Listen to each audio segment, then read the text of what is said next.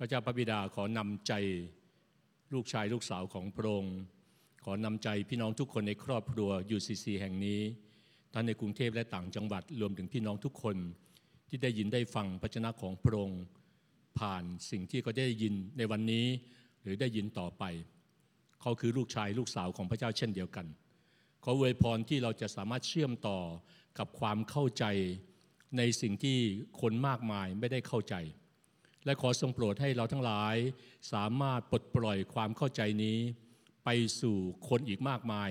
ที่เขาจะเข้าใจความจริงและดำเนินในวิถีของพระองค์ ขอพระองค์ได้รับเกียรติผ่านชนะของพระองค์ในวันนี้ และขอให้สิ่งที่ตกในใจของเรา จะไม่ใช่ตกแค่ในหูของเรา หรือตกในสมองของเรา แต่ตกลงไปในใจของเราซึ่งเปรียบเสมือนดินดี ที่เกิดผลร้อยเท่าทวีคูณ ขอพระองค์ได้รับเกียรติผ่านชนะของพระองค์ในเช้าวันนี้ ในพระนามพระเยซูคริสต์เจ้า อาเมน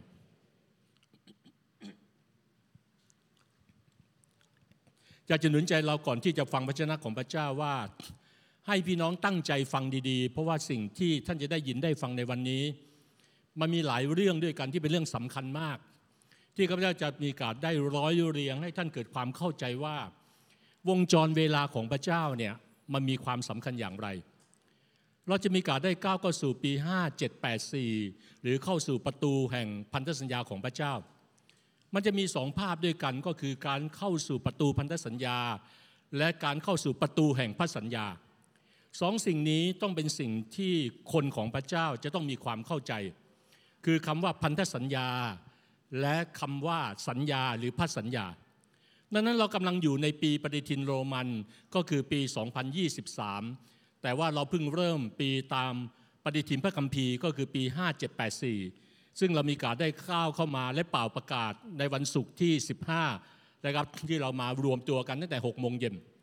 ดังนั้นอยากจะมีการได้เริ่มต้นอย่างนี้ก่อนคือว่า เวลาของพระเจ้าเนี่ยเวลาของพระเจ้านี่เป็นวงจร เป็นวงจร เวลาของพระเจ้าไม่ใช่เส้นตรง เวลาของพระเจ้าไม่ไม่ไม่ใช่หนึ่งสองสามสี่มันไม่ใช่แบบนี้ แต่เวลาของพระเจ้ามันจะเป็นแบบนี้ มันจะวนมันจะวนแบบนี้ แต่ว่ามันมีการเคลื่อนของมัน มันมีการเคลื่อนแบบนี้ มันเป็นวงจรที่ทวนซ้ำดังนั้นเวลาของพระเจ้าเป็นเวลาที่ทวนซ้ำดังนั้นเราจะเห็นตั้งแต่หลักการสร้างของพระเจ้า เช่น พระเจ้าสร้างตอนกลางวันและตอนกลางคืนดังนั้นเราก็จะเห็นว่ามันก็จะมีกลางวัน แล้วก็จะมีกลางคืน แล้วก็จะมีกลางวัน แล้วก็จะมีกลางคืน เราก็จะเห็นดวงอาทิตย์ขึ้น ดวงอาทิตย์ตก ดวงอาทิตย์ขึ้น ดวงอาทิตย์ตก นั่นคือเป็นวงจรที่ทวนซ้ำไง เราเห็นน้ำขึ้น น้ำลง น้ำขึ้น น้ำลง เราไม่เคยเห็นน้ำขึ้นแล้วมันค้างอยู่ หรือน้ำลงมันค้างอยู่ดังนั้นมันจะมีการทวนซ้ำตลอด หรือเวลา 24 ชั่วโมงใช่ไหมครับเวลา 20 6โมงเช้าเดี๋ยวเราก็จะเจอ 6 โมงเช้าอีกแล้ว เราก็เจอ 6 โมงเย็นอีกแล้ว เราก็จะเจอเที่ยงคืนอีกแล้ว เที่ยงคืนแต่ว่ามันเป็นของอีกวันหนึ่ง มันเป็นการทวนซ้ำไปเรื่อย ๆ ของความคืบหน้าไปเรื่อย ๆ หรือหรือฤดูการต่างๆก็ตาม ฤดูร้อนฝนหนาวอย่างน้อย3ฤดูโดยหลักการ ดังนั้นเราก็เห็นว่าเราก็จะเจอฤดูร้อนของปีนี้ฤดูร้อนของปีหน้าฤดูร้อนของอีกปีหนึ่งเราดูฝนใช่ไหมครับนี่เรากำลังอยู่ในช่วงดูฝนของประเทศไทย เดี๋ยวก็จะเข้าสู่หน้าหนาว แต่ปกติก็เดี๋ยวนี้ไม่แค่หนาวแล้วนะครับดังนั้นมันก็จะเป็นภาพฤดูของมัน สัปดาห์ก็เช่นเดียวกัน วันจันทร์มันไม่ได้วันเดียว มันก็จะทวนซ้ำมีวันจันทร์วันอังคาร มันก็ทวนซ้ำของวันจันทร์วันอังคาร หรือแม้วงจรของปีก็ตาม ปีปฏิทินสากลมกราเดี๋ยวเราก็จะเจอมกราของอีกปีหนึ่งเราก็จะเจอธันวาของปีนี้ เราก็เจอธันวาของปีที่แล้วอยู่แล้ว ดังนั้นวงจรปีของพระเจ้าก็เช่นเดียวกัน มันก็จะกลับมาทวนซ้ำเช่นเดียวกัน เราได้ก้าวเข้าไปแล้วในปีที่มีเลข 4 เรียกว่า 5774 แล้ว 10 ปีนี้เป็นเวลาของ 10 ปี เรากำลังก้าวเข้ามาสู่ปี 5784 ดังนั้นมันจะมีการทวนซ้ำของบางอย่าง ที่มีความคืบหน้าจะจาก 70 เป็น 80 แต่ว่า 4 ก็ยังเป็นการทวนซ้ำมันเป็นวงจรของการทวนซ้ำที่ขับเคลื่อนไปข้างหน้า ในสิ่งที่แตกต่างจากเดิมดังนั้นเมื่อเราเข้าใจการนำเนินในวงจรเวลาของพระเจ้า เราก็กำลังเชื่อมต่อกับทุกสิ่งของความสำเร็จที่มาจากพระเจ้า พี่น้องรู้ไหมว่าวงจรของพระเจ้าเนี่ยเป็นกุญแจหลักมากเลยของชีวิต นี่เกิดผลว่าคนที่ไม่รู้จักกับพระเจ้าทำไมเขาไปดูเรียกว่าโหราศาสตร์ ดาราศาสตร์ต่าง ๆ ไง เพราะว่าเขาต้องการนำเนินในวงจรเวลาของความสำเร็จไงทำไมเขาต้องไปดูว่าเขาจะขึ้นบ้านใหม่นะครับเขาจะเดเข้าบ้านใหม่ย้ายเข้าบ้านกี่กี่นาฬิกา หรือคนที่แม้อยู่ในตำแหน่งที่ที่สูงของสังคมเขาเวลาเขาย้ายงานใหม่ หรือเราเห็นนักการเมืองบางครั้งเป็นรัฐมนตรีนะก็ยังเชื่อเรื่องเวลาเลย ว่าเขาจะก้าวเข้าไปที่ทำงาน9โมงเช้าเพราะว่าเป็นเหมือนการก้าวหน้าของการเริ่มต้นดังนั้นคนเองเห็นไหมว่า เพราะว่าพระเจ้าบรรจุการเวลาของพระองค์ไว้ในใจของเรา และใจของเรานั้นเรียกร้องการสอดคล้องกับการเวลาของพระเจ้านั้นเมื่อมนุษย์ไม่สามารถสอดคล้องกับการเวลาของพระเจ้าได้เขาก็พยายามจะหาว่าอะไรก็ตามที่บ่งบอกทำให้เขาสอดคล้องกับการเวลาของพระองค์ มารรู้ว่าเมื่อไหร่ก็ตามที่คนของพระเจ้าดำเนิน ในวาระวงจรเวลาของพระเจ้า คนของพระเจ้าจะประสบความสำเร็จ คนของพระเจ้าจะมีชัยชนะ มารไม่ต้องการให้คนของพระเจ้าประสบความสำเร็จ และไม่ต้องการให้คนของพระเจ้ามีชัยชนะ มันจึงปิดหูปิดตาปิดใจไม่ให้คนเข้าใจเวลาของพระเจ้า และไปสนใจเวลาของโลกนี้แทน ให้เกียรติกับเวลาของโลกนี้ เฉลิมฉลองปีใหม่วันที่หนึ่งมกราตื่นเต้นมากกว่าปีใหม่ของพระเจ้า ราะคนไม่ได้เข้าใจไง มารจึงพยายามเปลี่ยนเปลี่ยนแปลงวงจรเวลาของพระเจ้า พยายามเปลี่ยนเทศกาลต่างๆ ของพระเจ้าที่เข้ามาถ้าพี่น้องเห็น ในพระพีก็พูดว่ามารพยายามจะเปลี่ยนเวลาของพระเจ้า เพื่ออะไรเมื่อมารเปลี่ยนเวลาของพระเจ้าได้ คนก็จะดำเนินในวงจรเวลาของมารไม่สามารถดำเนินในวงจรเวลาของพระเจ้า ดังนั้นการเข้าใจวงจรเวลานั้น วงจรเวลาจึงเป็นการเชื่อมต่อไง วันแล้ววันเล่าวันต่อวันวันหนึ่ง เคลื่อนไปอีกวันหนึ่งดังนั้นเราต้องทำความเข้าใจเมื่อพระเจ้าได้เรียก พระเจ้าได้เรียกคนหนึ่งคืออับราฮัม ซึ่งเป็นชาวยีบรู พระเจ้าได้ทำพันธสัญญากับอับราฮัมชาวยีบรูคำว่ายีบรูหมายถึงว่าผู้ที่ก้าวข้ามไป ผู้ที่ข้ามไป นั่นนั้นพูดง่ายคือว่าเราทั้งหลายนะเมื่อพระเจ้าเรียกเราเหมือนที่พระเจ้าเรียกอับราฮัม พระเจ้าเรียกเราให้ก้าวข้ามไปนั้นเมื่อพระเจ้าเรียกเราโดยผ่านพระเยซูคริสต์หมายก็ว่าพระองค์กำลังเชื่อมต่อเรากลับไปสู่เส้นทางแห่งพันธสัญญากับลงเช่นเดียวกัน หมายก็ว่าภายในตัวเรานั้นมีความสามารถที่จะก้าวข้ามไปได้เช่นเดียวกัน ในวงจรเวลาของพระเจ้าในทุกๆปีไง และพระองค์ต้องการให้เรารู้ว่าการข้าวข้ามทุกปีนั้นคืออะไรดังนั้นพระองค์จึงเปิดเผยสำแดงกับเรา พระเจ้าเป็นพระเจ้าแห่งทางออก พระเจ้าไม่ใช่เป็นพระเจ้าแห่งทางตัน โลกนี้นั้นเจอทางตันพอเจอทางตันไม่มีทางออกมนุษย์จึงฆ่าตัวตายถูกต้องไหมผูกคอตาย ทุกอย่างปิดกิจการพอทางตัน ถ้าเป็นธุรกิจร้านค้าก็ปิดกิจการเจ๊งกันหมดเลย แต่ในพระเจ้าเนี่ย พระเจ้าไม่ต้องการให้ชีวิตคนของพระเจ้าเจ๊งพระเจ้าต้องการให้ชีวิตคนของพระเจ้ามีความจำเริญนั้นเมื่อเราเข้าใจมาเชื่อมต่อกับวงจรเวลาของพระเจ้า เรากำลังพาตัวเองเข้ามาสู่ความจำเริญไง นั้นนั้นฤทธิเดชและพระพรทั้งหมดของพันธสัญญาของพระองค์ที่พระองค์กระทำกับคนยีบรูนะครับตั้งแต่ผ่านอับราฮัมก็กลายมาเป็นของเราด้วย เมื่อเราเชื่อมต่อกลับเข้าไปสู่วงจรเวลาโดยความเชื่อดังนั้น ภรรยาข้าพเจ้าคืออาจารย์น้อยเองพูดบอกว่า เออพระเจ้าเนี่ยเรื่องวงจรเวลาเนี่ยอาจารย์น้อยไม่เคยสนใจที่ผ่านมาในอดีตเลย ก็รู้ว่าโอเคคิดจะจักสอน แต่ว่ายังไม่ได้มาถึงจุดของความเข้าใจการสำแดง ปีนี้เองอาจะมีความรู้สึกโอ้โหมันใช่มากเลยตื่นเต้นเลย ตื่นเต้น ตื่นเต้นกับสิ่งต่างๆ ที่พระเจ้ากำลังทำเมื่อพระเจ้าให้เกิดการสำแดง พี่น้องรู้ไหมว่าความจริงของพระเจ้าเนี่ยไม่ใช่ความรู้นะ เมื่อเราฟังความจริงของพระเจ้าเราต้องฟังว่าพระเจ้ากำลังสำแดงอะไร และเราต้องจับการสำแดงนั้นมาเป็นสิ่งที่เป็นตัวเราไงดังนั้นอาจารย์อาจาเลยพูดตื่นเต้นบอกว่าโอ้โหพระเจ้าเนี่ยต้องต้องแบบแน่มากๆเลยนะ ที่มีปฏิทินของตัวเองเนี่ยนะครับพระเจ้าเนี่ยสร้างปฏิทินของตัวเองขึ้นมาเนี่ยนั้นแต่ว่าโลกนี้พยายามสร้างปฏิทินของโลกนี้พยายามสร้างเป็นปฏิทินสากลไงใช่ไหมครับ สร้างเป็นปฏิทินสากลเพื่อจะควบคุมโลกนี้ให้อยู่ภายใต้ปฏิทินของมนุษย์ แต่พระเจ้ามีปฏิทินของพระเจ้า และถามว่าเราถูกสร้างมาจากมนุษย์ หรือเราถูกสร้างมาจากพระเจ้า เราถูกสร้างมาจากพระเจ้า ดังนั้นถ้าสมมติว่าหม้อหุงข้าวไฟฟ้ามีปัญหา หรือว่ารถยนต์มีปัญหา เราจะไปหาช่างประปาไหมคงไม่ เราก็ต้องไปหาช่างไฟฟ้า หรือว่าช่างซ่อมรถยนต์ นั่นเช่นเดียวกันเมื่อพระเจ้าสร้างมาชีวิตมนุษย์มีปัญหาชีวิตมนุษย์ตกหลุมตกบ่อตกท่อ หรือเรียกว่าหรือว่าเบี่ยงจากเส้นทาง ใครล่ะที่จะชี้เส้นทางให้กับเรา ก็คือต้องไปหาผู้สร้างเส้นทางไง เมื่อเรากลับมาหาพระเจ้าเราจึงกลับมาสู่เส้นทางที่ถูกต้องไงดังนั้นเรากำลังก้าวเข้าสู่ยุคของเรียกว่าประวัติศาสตร์ ไม่ไม่ใช่แค่ยุคของฤดูกาลใหม่นะและยุคนี้จะกลายเป็นประวัติศาสตร์ที่สำคัญอย่างมากเลย ดังนั้นปี 5784เนี่ยข้าพเจ้าเชื่อว่า พระเจ้ากำลังทำหลายอย่างเกี่ยวกับประเทศไทยด้วย มันไม่ใช่แค่เกี่ยวกับตัวเราเองแล้ว สิ่งที่เกี่ยวกับเราก็จะเกี่ยวกับสภาพแวดล้อมรอบตัวเรา สิ่งที่เกี่ยวกับสภาพแวดล้อมรอบรอบตัวเรา มันก็จะเกี่ยวข้องออกไปสู่ประเทศชาติบ้านเมืองด้วย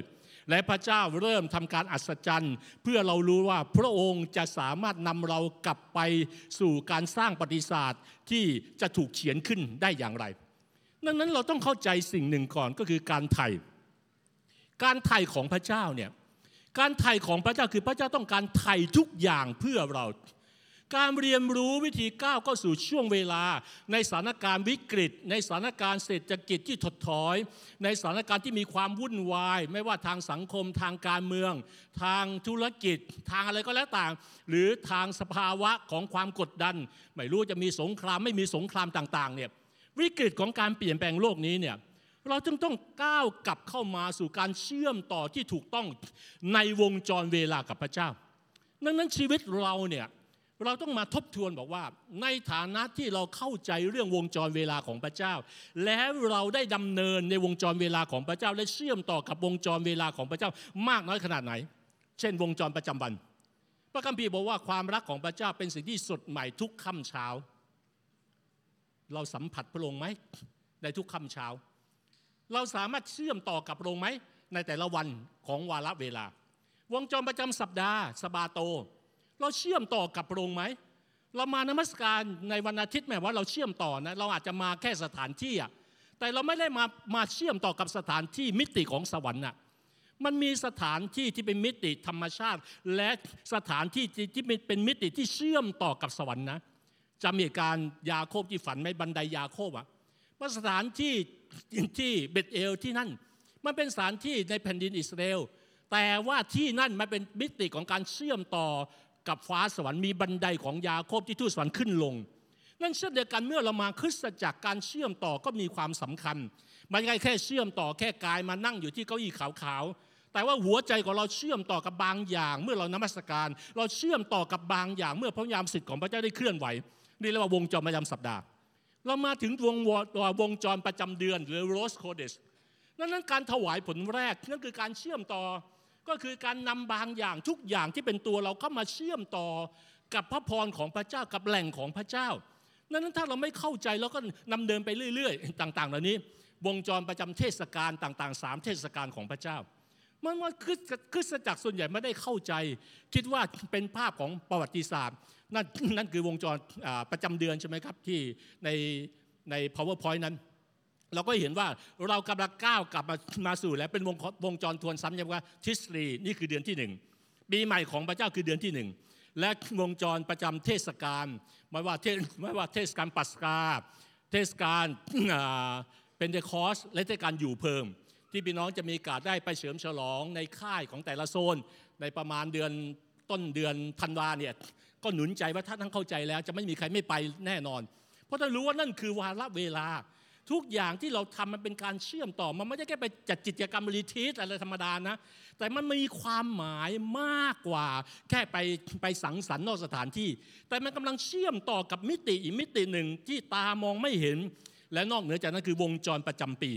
เอาดูขึ้นขึ้นภาพกราฟนะครับ นี่คือนี่คือภาพวงขึ้นอีกภาพนึงวงจรประจำปี นั้นเราเห็นว่ามันมีภาพของวงจรที่เราผ่านจากทศวรรษของการมองเห็นคืออายินส์มาสู่ทศวรรษของคำว่าเพ่เพ่ก็คือหน้าหรือปากนั้นนั้นนั้นเราเริ่มต้นวงจรของเพ่ตั้งแต่ปีสองเรียกว่า 2019 2019 ได้ได้เริ่มต้นขึ้น นั่น2019 นั้นเป็นปีของที่เรียกว่าเป็นปีการเก็บเกี่ยวในสวนสวนองุ่นของกษัตริย์ ปี 2020 นั้นเป็นปีที่เราจะเห็นและก็เป่าประกาศไปสู่ยุคใหม่ ปี 2021 นั้นเป็นปีของสงครามและชัยชนะ ปี 2022 นั้นเป็นปีของการสร้างบ้านเพื่ออนาคต และก็ปี 2023 นั้นเป็นปีของสงคราม แห่งการรื้อฟื้นและการเปิดเส้นทางของการจัดสรรใหม่ นั่นสิ่งที่เรากำลังดำเนินอยู่คือว่า เรามาถึงครึ่งทางแล้ว ตั้งแต่ปี 2019 เราอยู่ในทศวรรษของเพศครึ่งทางแล้ว 2019 ถึง 2023 และในเวลาที่เหลืออยู่ก็คืออีก 5 ปี ข้างหน้านี้ 2024 2025 2026 2027 2028 นี่คือฤดูกาลของเพศฤดูกาลของปาก นั้นเราจะดำเนินต่อไปอย่างไร และในในฤดูกาลที่เพ่มาว่าฤดูกาลของปากหรือหน้าเป็นพื้นฐาน มันก็จะมีการสำแดงเพิ่มเติมที่เข้ามาเข้ามาในส่วนส่วนเหล่านี้ เพื่อเราจะมีการได้เข้าใจมากขึ้น ดังนั้นพระเจ้าจึงได้สอนเราอย่างชัดเจน ถึงวงจรของการขับเคลื่อนดังนั้นวงจรที่ขับเคลื่อนนั้นคือผลที่ว่าพระเจ้าจึงทำให้สถานการณ์แห่งวงจรเหล่านี้นั้นนำเนินต่อไปในชีวิตของเรา แม้เราจะไม่ต้องการมันเหมือนเราตื่นมา เราไม่ต้องการเวลาเช้าอะคุณก็ต้องเจอเวลาเช้า เพราะเวลาเช้าพระเจ้าสร้างมา เมื่อพระเจ้าสร้างเวลาวงจรมา5 7 8 4 คุณไม่ต้องการเข้าใจเรื่อง5 7 8 4 แต่ 5 7 8 4 มันก็จะเกี่ยวข้องกับคุณดังนั้นวิธีที่ดีสุดคุณก็เข้าใจกับ5 7 8 4ดิคุณก็เข้าใจว่าตอนเช้าเนี่ยโอเคมันมันมีประโยชน์อะไร และเราจะทำงาน เพราะว่าพระคัมภีร์บอกว่าไง ไม่มีใครใครไปทำงานในยามค่ำคืนอะก็ก็ก็ทำงานในยามในยามเช้า เวลาเช้าเลยว่าออฟฟิศฮาวก็คือเวลาทำงานในแปดโมงเช้าห้าโมงเย็นดังนั้นยกเว้นยกเว้นว่างานที่เรียกว่า overtime หรืองานที่มากกว่าที่เขาต้องการผลผลิตเพิ่มเติม นั่นเกิดผลที่พระเจ้าให้เราดำเนินอยู่ในวงจรกับเวลานั้นนั้นเมื่อเราเข้าใจดำเนินในวงจรเวลา มันก็เป็นพลังขับเคลื่อนที่น่าทึ่งมากๆนั่นเพราะว่าเราดำเนินไม่ใช่แค่ดำเนินนะแต่ดำเนินด้วยความเข้าใจและดำเนินด้วยความเชื่อ นั้นพระวจนะของพระเจ้าบอกว่าความเชื่อมาจากการได้ยิน และการได้ยินมาจากการได้ยินพระชนะของพระเจ้า และความเชื่อนี้มันก็ถูกกำหนดไว้ที่เราจะดำเนินในช่วงของเวลาไง ความเชื่อจึงสำแดงในเวลาและสถานที่ ว่าเราเชื่อจริงๆไหมมันไม่ได้เพียงสถานที่นะแต่ในเวลาเวลาของพระเจ้าเราเชื่อไหมว่านี่คือกลางวัน ใช่ไหมครับ เราเชื่อว่ากลางวันเราจึงไม่นอนกลางวันไงเพราะว่ารู้ว่ากลางวัน เพราะว่าเรารู้ว่ามันเป็นกลางวัน แต่ว่ารู้ว่าเป็นกลางคืนเราจึงนอนกลางคืนนั้นหลายอย่างของความเข้าใจจึงมีผลต่อเราในภาคปฏิบัติไง และเมื่อเราเริ่มเห็นพระชนะของพระเจ้า และเมื่อเราดำเนินด้วยความเข้าใจ จนความเข้าใจเหล่านี้นะกลายมาเป็นเลือดเนื้อชีวิตของเรา การได้ยินพระชนะของพระเจ้าจะกลายเป็นความรู้ที่หนักสมองมากขึ้น หรือ จะกลายเป็นความจริงที่กลายมาเป็นเลือดเนื้อชีวิตที่เปลี่ยนแปลงความคิดของเรา และเมื่อความคิดของเราเกิดการเปลี่ยนแปลง การกระทำก็เกิดการเปลี่ยนแปลงด้วยดังนั้นเมื่อเราเริ่มเคลื่อนไหวไปกับความเชื่อในเวลาของพระเจ้า มันจะเป็นสิ่งที่น่าทึ่งมากในสิ่งที่เราเห็น และนั่นแหละคือสิ่งที่เรากำลังดำเนินในการเริ่มต้นในปี 5784 ในปีนี้ และนี่คือสิ่งที่เราต้องเข้าใจ ในจุดเริ่มต้นของมัน เราต้องเลือกที่จะไถ่เวลาผ่านเวลาของพระเจ้า เพราะทำไมทำไมเราต้องไถ่เวลาผ่านเวลาของพระเจ้าไง เพราะพระเจ้าของพระเจ้าบอกวันเวลาของโลกนี้นั้นเป็นสิ่งชั่วร้ายไง พระธรรมเอเวสเอเวซับบทที่5ข้อ15เลยสิบอกว่า เอฉะนั้นท่านจงระมัดระวังในการมันชีวิตให้ดี อย่าให้เหมือนคนไร้ปัญญา แต่ให้เป็นคนมีปัญญา มีปัญญาอย่างไรช่วยโอกาส เพราะว่าทุกวันนี้ เป็นการที่ชั่ว ทุกวันนี้เป็นเวลาที่ชั่ว พระเจ้าบอกว่ามันเป็นเวลาที่ชั่วไม่ใช่เวลาของพระเจ้า เวลาของพระเจ้าเป็นเวลาที่ดี ดังนั้นเราจะดำเนินในเวลาที่ชั่ว หรือดำเนินในเวลาที่ดี เราต้องไถ่เวลากลับคืนมา เวลาที่ชั่วร้ายเหมือนน้าเสีย มันมีบ่อบำบัดเพื่อให้กลับคืนเป็นน้ำดี เวลาของโลกนี้วงจรของโลกนี้เป็นวงจรแห่งความชั่วร้ายต่างๆเหล่านี้ดังนั้นเราจึงต้องอย่าอยู่ในวงจรเวลาที่มารควบคุมไง เราจึงต้องกลับมาเชื่อมต่อด้วยความเข้าใจมากขึ้นมากขึ้น ตามการสำแดงของพระเจ้าในวงจรเวลา พระธรรมเอเฟซัสบทที่4ข้อ26 27 นั้นพูดบอกว่า จะโกรธก็โกรธได้นะ แต่อย่าทำบาปนะ อย่าให้ถึงตะวันตกดินท่านยังโกรธอยู่ และทำบัมพีพูดต่อไว้ อย่าให้โอกาสกับมารคือให้เวลากับมารไงมัวไปนั่งโกรธอยู่ ให้เวลากับมารให้มารมาควบคุมเวลาคือชีวิตของเราแล้ว เมื่อเราโกรธ พระคัมภีร์ว่าต้องจัดการอย่าให้ตะวันตกดิน ถ้าตกดินน้ำมารมันเข้าไปแล้ว เข้าไปควบคุมเราแล้ว เราหลับอยู่แต่ว่ามารคุมอยู่แล้วตอนเราหลับ เราไม่รู้เลยดังนั้นการให้โอกาสก็คือให้เวลาเมื่อเราให้โอกาสกับใคร เช่น ให้โอกาสคนมาเข้าพบใช่ไหมเขาไม่ได้นัดหมายแล้วเราคำว่าโอเคให้ให้โอกาสเขาเข้ามาแล้วกัน คือให้เวลาเมื่อเขาเข้ามาคือให้เวลาเราต้องนั่งคุยกับเขาดังนั้นพระบิดายาให้เวลากับมารซาตาน วิธีที่เราจะไม่ให้เวลากับมารซาตานก็ต้องระวังว่าเราให้เรื่องอะไรไปบ้าง เรื่องที่ไม่เป็นเรื่องเรื่องที่ไร้สาระเรื่องความผิดบาป เรื่องความโกรธ เรื่องความขมขื่นนั่นดีแช่อยู่กับเวลาพระเจ้าให้เวลาความสุข ไม่ได้เวลาความทุกข์พระคัมภีร์บอกว่าแผนการของพระเจ้าเพื่อเพื่ออะไรครับ สวัสดิภาพไม่ใช่เพื่อทุกขภาพ หลายครั้งเราทุกขภาพเพราะเราดำเนิน ในวงจรเวลาที่ไม่ใช่วงจรเวลาของพระเจ้าไง ดังนั้นการไถ่ของพระเจ้าจึงเป็นสิ่งที่มีความสำคัญมาก ที่ช่วยเราให้เกิดความเข้าใจ ดังนั้นเรากำลังดำเนินก้าวเข้ามาแล้วในปี 5784 คือปีของเพ่และดาเลตคือเราเข้าสู่ประตูพันธสัญญา และประตูแห่งพันธสัญญาของพระเจ้า มีสองคำที่หลายคนอาจจะยังไม่ได้เข้าใจอย่างชัดเจน แม้เป็นผู้เชื่อก็ตามคือคำว่าพันธสัญญา กับสัญญานะครับหรือคำสัญญา หรือถ้ามาจากพระเจ้าคือพระสัญญามันมีความแตกต่างกันอย่างไรก็อยากจะเริ่มต้นในคำว่าพันธสัญญาก่อน พันธสัญญาเป็นการทำข้อตกลงอันศักดิ์สิทธิ์ต่อกัน ระหว่างพันธสัญญาเป็นสองฝ่าย คือระหว่างพระเจ้ากับมนุษย์ โดยมีพระเจ้าเป็นผู้ริเริ่ม พันธสัญญาคือพระเจ้าเป็นผู้ริเริ่ม หรือระหว่างบุคคลต่อพระพักพระเจ้า เช่น พันธสัญญาแต่งงาน นั่นคือพันธสัญญาแต่งงาน โดยมีพระเจ้าเป็นศูนย์กลางสองคนกล่าวพันธสัญญาต่อกัน หรือกล่าวคำปฏิญาณหรือคำสัญญาต่อกัน โดยมีพระเจ้าเรียกว่าพันธสัญญา ดังนั้นโดยมีการระบุหน้าที่ความรับผิดชอบ การกำหนดเงื่อนไขอย่างชัดเจน และข้อตกลงต่างๆ ต่อกัน เพื่อการปฏิบัติและกระทำตาม นั่นจึงขึ้นอยู่กับความสัตย์สุจริตต่อกันในการทำให้เป้าหมายร่วมกันนั้นสำเร็จหรือไม่ เหมือนคู่บ่าวสาวเวลาอยู่ในพิธีแต่งงานใช่ไหมเขาก็จะกล่าวปฏิยามว่าไม่ว่าไม่ว่ายามทุกข์หรือยามสุขใช่ไหมครับ เราก็จะอยู่กับเขาเราจะร่วมทุกข์ร่วมสุขนั่นนั่นคือสิ่งที่เรากล่าวมันเป็นมันเป็นการกล่าวถึงสิ่งที่เราตั้งใจที่จะกระทำต่อกัน โดยมีพระเจ้าเป็นศูนย์กลางนั่นโดยทั่วไปจะทำการประทับตราการทำสัญญาในในโบราณนะครับมันไม่ใช่แค่ในยุคปัมพีนะ การทำสัญญาในสมัยโบราณเป็นเรื่องของความจริงจังมากเลย นั่นก็จึงมีกับว่าทำพันสัญญาเลือด ต้องมีเลือดเข้ามาเกี่ยวข้อง นั้นเราเห็นถึงการทำสัญญาที่พระเจ้าให้ฆ่าสัตว์ใช่ไหมครับและผ่าสัตว์ออกเป็นสองซีกเลือดไหลตรงกลาง และคนที่พันสัญญาเดินเข้าไปกลางซากของสัตว์ที่ถูกผ่านั้น ก็คือจริงจังมันหมายความว่าไง ถ้าฝ่ายหนึ่งฝ่ายใดบิดเบี้ยวนะครับตั้งใจว่าจะทำอย่างนั้นและไม่ทำนะ แล้วทำสัญญาเลือดนะ ก็ให้ ตายตกตามไปเหมือนสัตว์เนี่ยพินาศเหมือนสัตว์เนี่ยที่โดนฆ่าอยู่ตรงหน้าเราเนี่ยนั้นเราเห็นถึงคนที่แม้ไม่ได้เชื่อพระเจ้าที่ก็กรีดเลือดหลั่งน้ำสาบานเห็นไหมครับนี่ว่าพันธสัญญาดังนั้นหลายคนที่ไปกรีดเลือดหลังน้ำหลังหลังน้ำสาบานกับผีมาซาตาน ก็เลยต้องพันผูกไง เพราะว่ามันเป็นข้อผูกมัด มันเป็นสินค้าทางกฎหมายไง ปัญญามันเป็นสินค้าทางกฎหมาย อาจจะไม่ใช่กฎหมายบ้านเมืองแต่เป็นกฎหมายของพระเจ้า มันมีความผูกพันอย่างชัดเจนมากเลยนั้นเมื่อเราไปอยู่ภายใต้ไปหลังเลือดกับมารซาตานไปถวายตัวหรืออะไรต่างๆแล้วเนี่ยมันเลยเป็นการผูกมัดและผูกพันตลอดไปไง จนกว่าเราจะต้องถูกตัดต้องตัดขาดจากพันธสัญญา และผู้เดียวที่สามารถตัดขาดพันธสัญญา จากผีมารซาตานในชีวิตของเราได้ ก็คือโลหิตแห่งไม้กางเขนของพระเจ้า ก็ต้องมีโลหิตต้องมาจ่ายราคา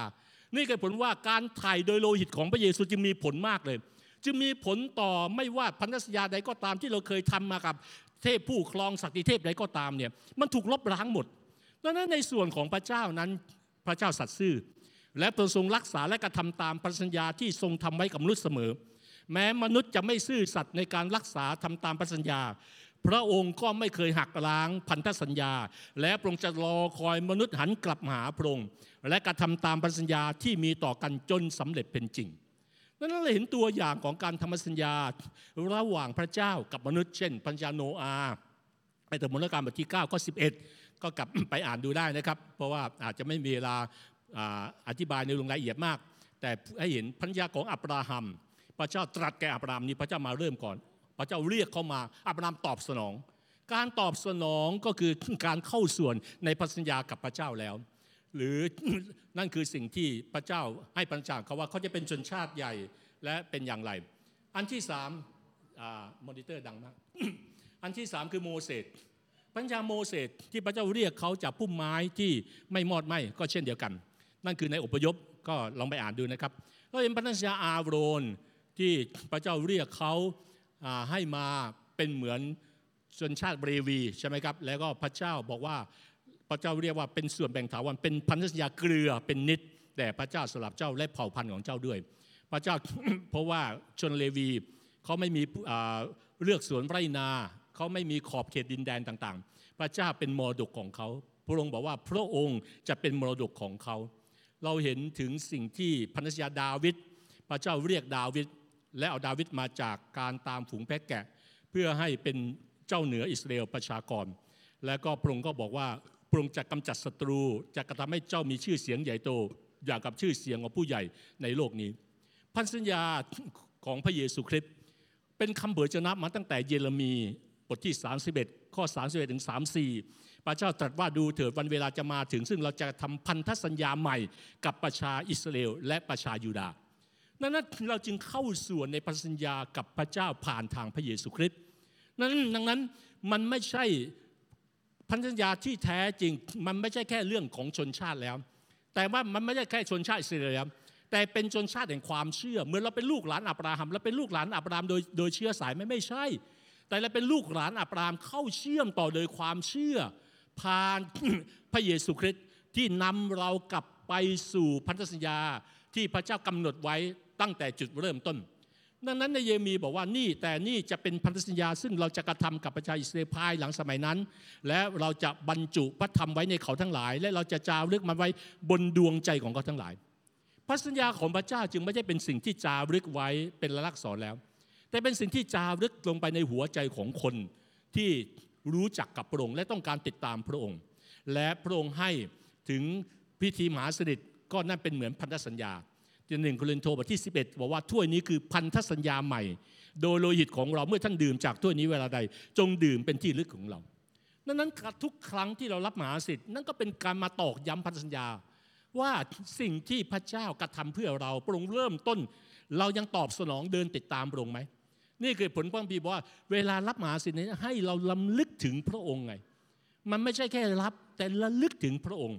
มันไม่ใช่ศาสนพิธีแล้ว นั่นคือคำว่าพันธสัญญา ทีนี้เรากลับมาสู่คำว่าคำสัญญาหรือพันสัญญาคำสัญญาหรือถ้าถ้ามาจากพระเจ้าคือพันสัญญา มันคืออะไร อย่าลืมนะพันธสัญญาเป็นเรื่องสองฝ่าย แต่คำสัญญาเป็นการทำข้อตกลงจากบุคคลหนึ่งทำต่อบุคคลหนึ่ง หรือกลุ่มคนกลุ่มหนึ่ง โดยผู้ที่ทำสัญญาเป็นฝ่ายเดียวที่ต้องรับผิดชอบทำให้สำเร็จ อีกฝ่ายไม่ได้มีอะไรต้องรักษาหรือทำตาม เราจึงได้เห็นความสัตย์ซื่อของผู้ให้สัญญาหรือผู้ให้ประสัญญาก็คือพระเจ้า ดังนั้นเมื่อไม่มีข้อผูกมัด มนุษย์จึงมักจะบิดพลิ้วคำสัญญา มนุษย์จึงฉีกคำสัญญาทิ้ง มนุษย์จึงไม่ค่อยดำเนินในความเข้าใจของความจริงของคำสัญญาเหล่านั้นแล้วเราเห็นตัวอย่างคำสัญญาที่พระเจ้าให้กับอับราฮัม พระเจ้าสัญญากับอับราฮัมว่าเขาจะมีอะไรครับ มีอะไรครับ มีลูก มีลูกชาย ตอนที่อับราฮัมอายุร้อยปีแล้วซาร่าเก้าสิบแล้วแกเป็นหมันอีก แล้วก็อับราฮัมนั้นบอกว่าแกหำเหงือกแล้วอะไรเนี่ยแม้ว่าเขาจะไม่อยู่ในสถานะที่มีลูกได้ก็ตามนั้นพระเจ้าทำให้คำสัญญานี้สำเร็จได้เป็นจริง โดยพระเจ้าเป็นฝ่ายเดียวในการทำให้สัญญานี้สำเร็จ อับรามไม่ต้องทำอะไรเลยอับรามไม่ต้องทำอะไรคำสัญญาเช่นอาจจะไม่เกี่ยวกับคนนั้นก็จะตอบรับไม่ตอบรับ เช่น เราบอกว่าพรุ่งนี้โอเค เราตั้งใจจะไปเยี่ยมเยี่ยมคุณ ให้คำสัญญาต้องการไปเยี่ยมคุณ คุณป่วยที่โรงพยาบาล เราตั้งใจจะไปเยี่ยมคุณ ถามว่าใครไปคนคนที่คนที่นอนป่วยไปไหมไม่ ก็นอนอยู่เหมือนเดิมไม่ต้องทำอะไร แต่คนที่บอกว่าจะไปเยี่ยมเดินไป เอากระเช้าไป เอาของขวัญไปเยี่ยม นั่นคือนั่นคือคำสัญญาดังนั้นมันไม่มีข้อผูกมัดแม้จะไปและถ้าเขาไม่ไปก็ติดคุกไหมไม่มี ไม่เกี่ยวอะไรเขามีมีผลต่อฝ่ายยามไม่มีอะไรทั้งสิ้น เพราะว่าขึ้นมันขึ้นกับความสัตย์ซื่อแล้วไง ดังนั้นพระเจ้าจึงมองหาคนของพระเจ้าเวลาสัญญาอะไรเนี่ยมันมีความสัตย์ซื่อไหมหรือพูดไปเรื่อยๆพูดไปเรื่อยๆ ตั้งใจจะเดินติดตามพระเจ้า ตั้งใจจะไม่ขาดคริสตจักไม่ขาดแค่อ่าแล้วก็เราก็บิดเพลิ้วแล้วก็สึกเฉยๆไม่ไม่มีความรู้สึกว่าเราทำผิดต่อพระเจ้าอะไรเลยดังนั้นบอกแล้วว่าปัจจุบันรูปแบบของพันธสัญญาที่คริสตจักรทั่วไปยังถือปฏิบัติก็คือ การทำพันธสัญญาในพิธีแต่งงานไง ต่อพระพักพระเจ้า ซึ่งมีข้อกำหนดหน้าที่ความรับผิดชอบต่อกันของทั้งสองฝ่าย และอาจมีการทำพันธสัญญาอื่น ๆ ที่พระเจ้าเป็นผู้ริเริ่มให้กระทำก็แล้วแต่ต่างๆ เหล่านี้ นั่นอย่างที่ผ่านมาเดี๋ยวจะอธิบายในเนื้อหาต่อไป ในสิ่งที่โฮมคัมมิ่งที่ผ่านมา นั่นคือสิ่งที่ประเทศไทยที่เราได้ทำพันธสัญญากับพระเจ้าเช่นเดียวกัน เราได้ทำสัญญาเราตั้งใจจะเป็นเจ้าสาวของพระเจ้า เราต้องการเตรียมตัวเองให้พร้อมจะเป็นเจ้าสาวที่พระองค์จัดเสร็จมารับเราไป มันเป็นการทำพันธสัญญา มันเป็นการตอบสนองเมื่อพระเจ้าเริ่มเราตอบสนองใช่ไหมครับ และพระเจ้าอาจจะใช้เหมือนตัวแทนของพระองค์มา และบอกว่าเจ้าพร้อมไหมที่จะทำพันธสัญญา เหมือนการแต่งงานนี่แหละ นี่คือสิ่งที่เราต้องเข้าใจ เราดำเนินปัจจุบันนี้เราดำเนินในพันธสัญญาใหม่ภายใต้พระเยซูคริสต์ซึ่งพระเจ้าพระบิดาได้ทรงทำพันธสัญญากับพระเยซูพระบุตรของพระองค์ ตามที่เราได้อ่านไปแล้วในเยเรมีบทที่ 31 นั้น และพระเยซูได้ประทับตราพันธสัญญานี้โดยโลหิตของพระองค์ และพระบิดาได้ทำส่วนที่เป็นหน้าที่ความรับผิดชอบของพระองค์ก็คือ การยกโทษบาปชำระการร่วงละเมิดความมาธรรม และนำพระพิโรธออกไป ประทานความชอบทำและการคืนดีกับพระองค์ให้กับมนุษย์ดังนั้นพันธสัญญาที่พระบิดาทำกับพระเยซูสำเร็จ เพราะพระเยซูทำหน้าที่และความรับผิดชอบในส่วนของพระองค์ตามที่บันทึกไว้ในอิสยาห์บทที่ 53 ดังนั้นโดยพระเยซูคริสต์นั้น เราจึงได้รับพระสัญญาต่างๆ มากมาย ผ่านทางพระเยซู เราได้รับพระสัญญาต่างๆ มากมาย ไม่ว่าเรื่องของชีวิตนิรันดร์ไม่ได้เกี่ยวข้องกับเราเลยนะ เราไม่สามารถทำให้ชีวิตนิรันดร์เกิดขึ้น โดยการทำความดีอะไรเลยนะ มันเป็นเรื่องของพระเจ้าล้วนๆเลย มันไม่ใช่ที่บอกว่าที่เราทั้งหลายรอดก็โดยพระคุณความเชื่อ ไม่ใช่เราหลายกระทำเองนั่นแหละและชีวิตที่ครบบริบูรณ์ ซึ่งเป็นผลสำเร็จมาจากพันธสัญญา และข้าพเจ้าบอกว่า พระเจ้าเนี่ยพระองค์เนี่ยเพียบพร้อมเลย ทั้งพันธสัญญาและคำสัญญา แต่มนุษย์นั้นหลายครั้งนั้นยังไม่เข้าใจเรียกว่า promise อะยังไม่เข้าใจคำว่าสัญญาเลย และจะไปทำพันธสัญญายิ่งมีปัญหาใหญ่เลยคนส่วนใหญ่จึงบอกว่าเราเราต้องใจทำปัญญากับพระเจ้าต่าง ๆ เราเนี่ย พระเจ้าเป็นผู้เริ่มพันธสัญญาถ้าไม่สามารถเริ่มพันธสัญญากับพระเจ้า มันเป็นสองฝ่าย ท่านกำลังสัญญากับพระเจ้านั้นเอง ดังนั้นพระเยซูจะเป็นฝ่ายที่รับผิดชอบฝ่ายเดียวคำสัญญาพระองค์เป็นผู้ที่รับผิดชอบฝ่ายเดียว เลยเราไม่ได้ต้องทำอะไรเลย นั่นเช่นเดียวกันเวลาท่านสัญญากับพระเจ้า ท่านต้องรับผิดชอบฝ่ายเดียว โดยที่พระเจ้าก็รอคำสัญญาของท่าน ไม่ต้องให้พระองค์มารับผิดชอบ ช่วยให้คำสัญญาที่ท่านตั้งใจนั้นประสบความสำเร็จ สองกรินโทบทที่หนึ่งข้อยีจึงบอกว่า บรรดาพันสัญญาของพระเจ้า คือบรรดาคำสัญญาของพระเจ้า ก็จริงโดยพระเยซูเห็นไหมดังนั้นเพราะเหตุนี้เราจึงพูดว่าอาเมน โดยพระองค์เป็นที่ถวายเกียรติแด่พระเจ้าพี่น้องพูดพร้อมกันว่าอาเมนพูดพร้อมพูดตามข้าพเจ้า บรรดาพระสัญญาของพระเจ้า ก็จริงโดยพระเยซู เพราะเหตุนี้ เราจึงพูดว่าอาเมน โดยพระองค์เป็นที่ถวายเกียรติแด่พระเจ้า นั่นคือคำสัญญา หรือคำสัญญาบอกว่าบรรดาผู้ทำงานเหน็ดเหนื่อยและแบบภาระหนักจงมาหาเรา และเราจะให้ทั้งหลายหายเหนื่อยและเป็นสุขนั่นคือคำสัญญา นั่นคือสิ่งที่พระเจ้าสัญญา ดังนั้นเมื่อพระเจ้าสัญญาพระองค์ทำพระองค์ทำอย่างแน่นอน นั้นพระองค์ทำอย่างแน่นอนคือหน้าที่เราคือเราจะรับหรือเปล่าในสิ่งที่พระองค์ทำเอาแอกของเราแบกไว้เรียนจากเรา เราก็จะเห็น ยอห์นบทที่ 8 ว่าพระเยซูตรัสเขาทั้งหลายว่าเราเป็นความสว่างของโลกผู้ที่ตามเรามาจะไม่เดินในความมืด แต่จะมีความสว่างในชีวิตนั่นคือคำสัญญา ถ้าเดินในทางของพระเจ้าไม่มีทางที่เราจะนำเนินในความมืด ในยอห์น14 พูดถึงความวิตกกังวล วันนี้ท่านวิตกกังวลอะไรไหมที่นั่งอยู่ที่นี่ ท่านวางใจในพระเจ้า ถ้าวางใจในพระเจ้าวางใจในเราด้วยพระเยซูบอกนั่นคือคำสัญญาในนิเวศของพระบิดาของเรามีที่อยู่เป็นอันมาก พระเยซูพูดไปถึงนิรันดรเลยครับ พูดไปถึงวันสุดท้ายที่เราไม่อยู่ในร่างกายนี้เลยว่า ถ้าโลกนี้ ถ้าวันสุดท้ายยังเตรียมไว้แล้ว และโลกนี้จิบจ่อยมากเลยทำไมต้องวิตกกังวลในโลกนี้บ้านในสวรรค์ก็เตรียมไปแล้วซ้ำเลยทำไมต้องวิตกกังวลความเป็นอยู่ในโลกนี้เราไปจัดเตรียมที่ไว้สำหรับท่านแล้ว แล้วเราจะกลับมาอีกมารับท่านไปอยู่กับเรา เพื่อว่าเราอยู่ที่ไหนท่านก็อยู่ที่นั่นด้วย นั่นคือคำสัญญา นั่นถ้าเราเข้าใจคำสัญญาของพระเจ้าอย่างแท้จริงว่า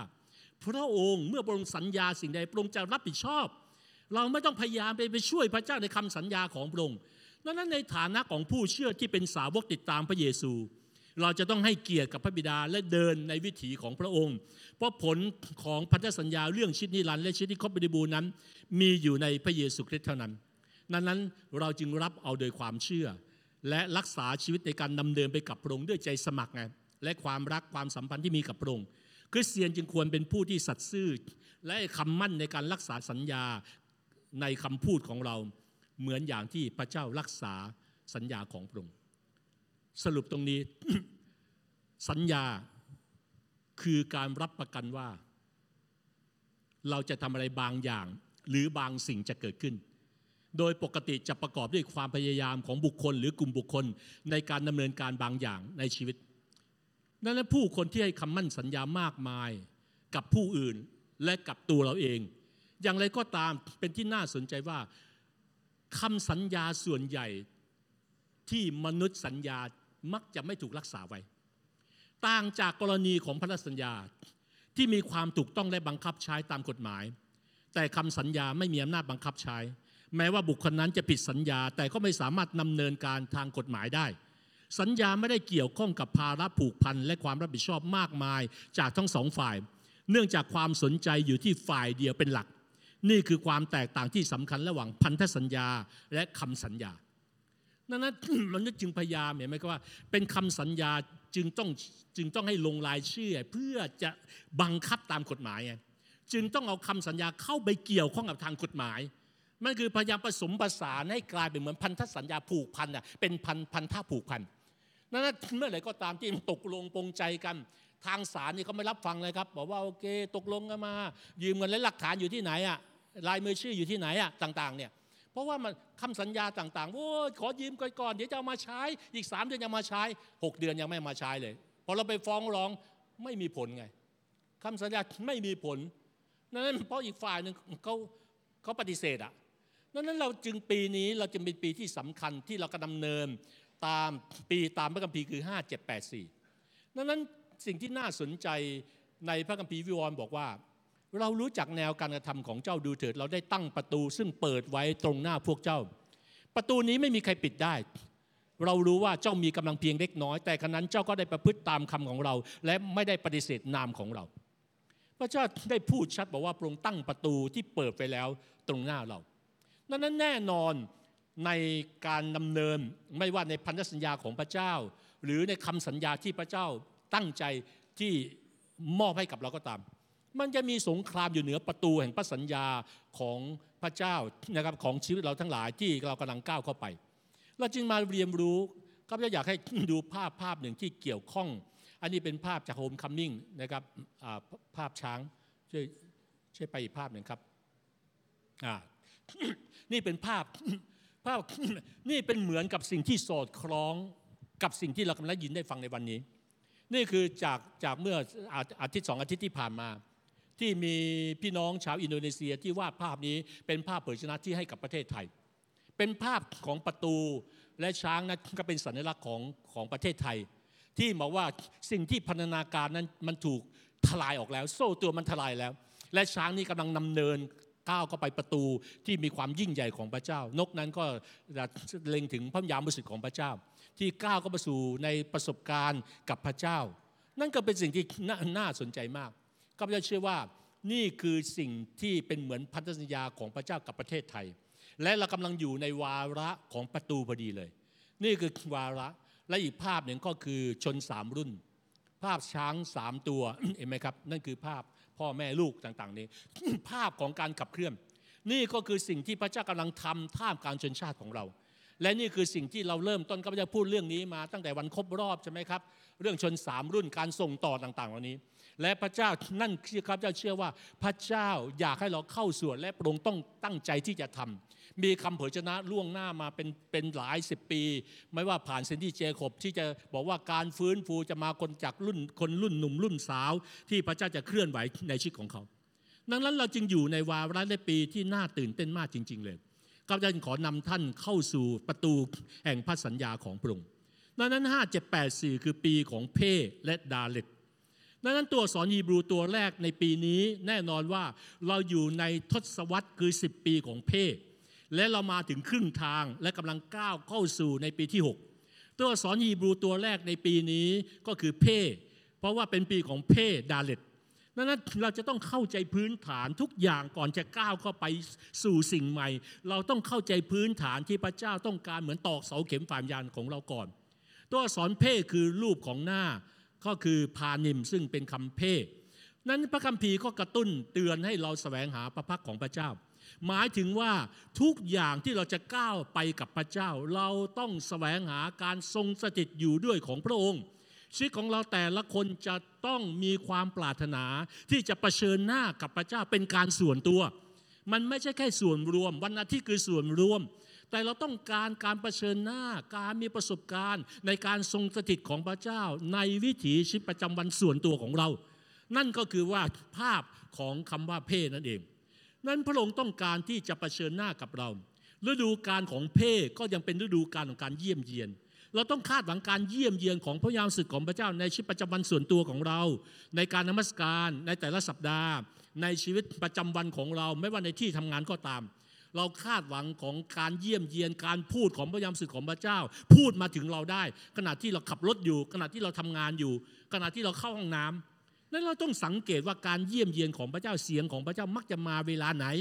เวลาที่ภรรยาข้าพเจ้าจะเป็นเวลาที่ซักผ้าอยู่หลังบ้าน ตากผ้าพระเจ้ามันจะพูดพระเจ้าก็จะพูดนะครับพระเจ้าตอนที่บางทีอาบน้ำอาบน้ำอยู่ หรือกำลังนั่งสงบ ฟังการนมัสการ เสียงพระยามสึกหรือขับรถเนี่ยพระเจ้าก็จะพูด ตอนที่ขับรถเสียงของพระเจ้ามันจะมา และบางทีมันไม่ใช่ความคิดของเราเพราะว่าอะไรคิดอะไรแบบนี้ เพราะว่าพระเจ้ากำลังพูดใช่ไหมครับพระเจ้าพูดบางทีมันค้านกับความคิดของเรา นั่นและนี่คือฤดูการแห่งพระยามสึกของพระองค์กัมเพนั้นยังรวมถึงการจุดไฟด้วยนะครับหมายถึงว่าเราต้องคาดหวังไฟของพระเจ้าที่จะลุกขึ้นนะครับในชีวิตส่วนตัวของเราเอง ในท่ามกลางคริสตจักรชุมชนของพระองค์ เพ่ยังรวมถึงการอัศจรรย์และสิ่งมหัศจรรย์ข้าพเจ้าจึงอยากอยากเห็นสิ่งที่พระเจ้าทำมากขึ้นในปีนี้ ประตูแห่งการอัศจรรย์ที่จะเกิดมากขึ้นในปีนี้ โรคหลายโรคที่ไม่เคยหายเลยนะครับเราไม่เคยเห็นหายท่ามกลางผู้เชื่อเลย แต่พระเจ้าลงมาเคลื่อนไหวและลงแตะต้องนั่นเราต้องเตรียมตัวให้พร้อมสำหรรพสิ่งมหัศจรรย์ในปีนี้ ตัวเพศยังเป็นรูปของใบหน้าและนอกจากรูปใบหน้าที่เราพูดไปแล้วคือพระพักการทรงกระถิบแต่เพศยังเป็นรูปของปาก นั้นรูปแรกของตัวอักษรเพศมีลักษณะเป็นภาพของปากคำว่าเพศหลายคำเกี่ยวข้องกับคำพูดของเราทั้งหลายดังนั้นหมายความว่าในฤดูการของเพศนั้น พระเจ้าต้องการให้เรารู้ว่าคำพูดที่เราพูดนั้นมีความสำคัญ และยิ่งในปีนี้นะข้าพเจ้ามาถึงจุดที่ยิ่งเข้าใจมากคือว่าคำพูดที่เราพูดมันสำคัญ เราอยู่ในฤดูการของเพ่มาห้าปีแล้ว แต่เรามาถึงจุดว่าโอ้โหมันมันสำคัญจริง ๆ นะ มันไม่ใช่เล่นๆแล้วนะ มันจะพูดเล่นพูดตลกขบโปกหาไปไม่ได้นะ คือถ้าพูดอะไรกับพระเจ้าเนี่ยมันมันจริงจังมากเลย นี่คือฤดูการที่เราจะเข้าใจพลังของคำพูดไงบอกว่าทุกถ้อยคำที่พระเจ้าตรัสนั้นอะมันมีพลังของการขับเคลื่อนไง ในสดุดีได้พูดว่าพระองค์ใช้พระชนะของลงไปไปรักษาอะเมื่อเราพูดถ้อยคำในการรักษาที่สอดคล้องกับการรักษาของสวรรค์คนเจ็บคนป่วยหายอะ และข้อนี้บอกว่าในมัทธิวแบบที่แปดว่าจงพูดเถิด ผู้รับใช้ของผู้รับใช้ของเราจะหายโรคอะเราส่งคำอธิษฐานไปแม้ไม่ต้องไปวางมือเขาที่โรงพยาบาลเลย ถ้าพระเจ้าต้องการรักษาก็เราส่งว่า ในพระนามพระเยซูขอการรักษาไปถึงเตียงของเขาเวลานี้เขาหาย นี่ชัดเจนมากดังนั้นมันไม่ได้เป็นเรื่องของว่าอยู่ต่อหน้าหรือไม่ต่อหน้า มันขึ้นว่าพระเจ้ากำลังเคลื่อนไหวอะไรต่างหากดังนั้นเราอยู่ในรูการที่เราต้องเคลื่อนไหวไปกับเสียงของพระเจ้า ไม่ใช่เคลื่อนไหวแบบความคิดของเราว่าอะไรดีที่สุดไง แต่พระเจ้ากำลังทำสิ่งที่ดีที่สุดมากกว่าสิ่งที่เราคิดว่าดีที่สุดไงพระธมการบทที่หนึ่งบอกพระเจ้าตรัสเห็นไหมครับ โลกมันก็ถูกสร้างขึ้นแล้ว ดังนั้นขอให้เราให้ความสำคัญคำพูดของเราในตั้งแต่วันนี้เป็นต้นไปนะว่า ขอให้ตลอดปี 5784 นี้เนี่ยเราจะไม่พูดคำแง่ลบเลย เราจะไม่พูดคำว่าร้าย เราจะไม่พูดอะไรว่ารู้มันน่าเบื่อ มันเป็นไปไม่ได้ น้อยเดือต่ำใจเลิกพูด เอาคำพูดนี้ไปทิ้งแม่น้ำโขงฝ่ายวิญญาณเสียเอาไปทิ้งแม่น้ำสารวินเสียให้มันสารวนอยู่ในสารวินเลยกันดังนั้นพระเจ้าต้องการเรารู้ว่าคำพูดของเรามีพลังไง นี่คือฤดูการการเป่าประกาศด้วยความเชื่อเป่าประกาศในสิ่งที่พระเจ้าต้องการทำในสถานการณ์ของเรา เวลาเราเจอปัญหาพระเจ้า ถ้าพระองค์ต้องการช่วยลูกช่วยลูกเดี๋ยวนี้ในนามพระเยซูอ่าป่าประกาศแบบนี้นั่นเราต้องป่าประกาศในสิ่งที่พระเจ้า ทำพันธญากับประเทศไทย เราต้องป่าประกาศพระเจ้า พระองค์มั่นหมายคริสตจักรของพระองค์มั่นหมายผู้เชื่อไว้เป็นเจ้าสาว ลูกเชื่อว่าลูกเป็นเจ้าสาวของพระเยซู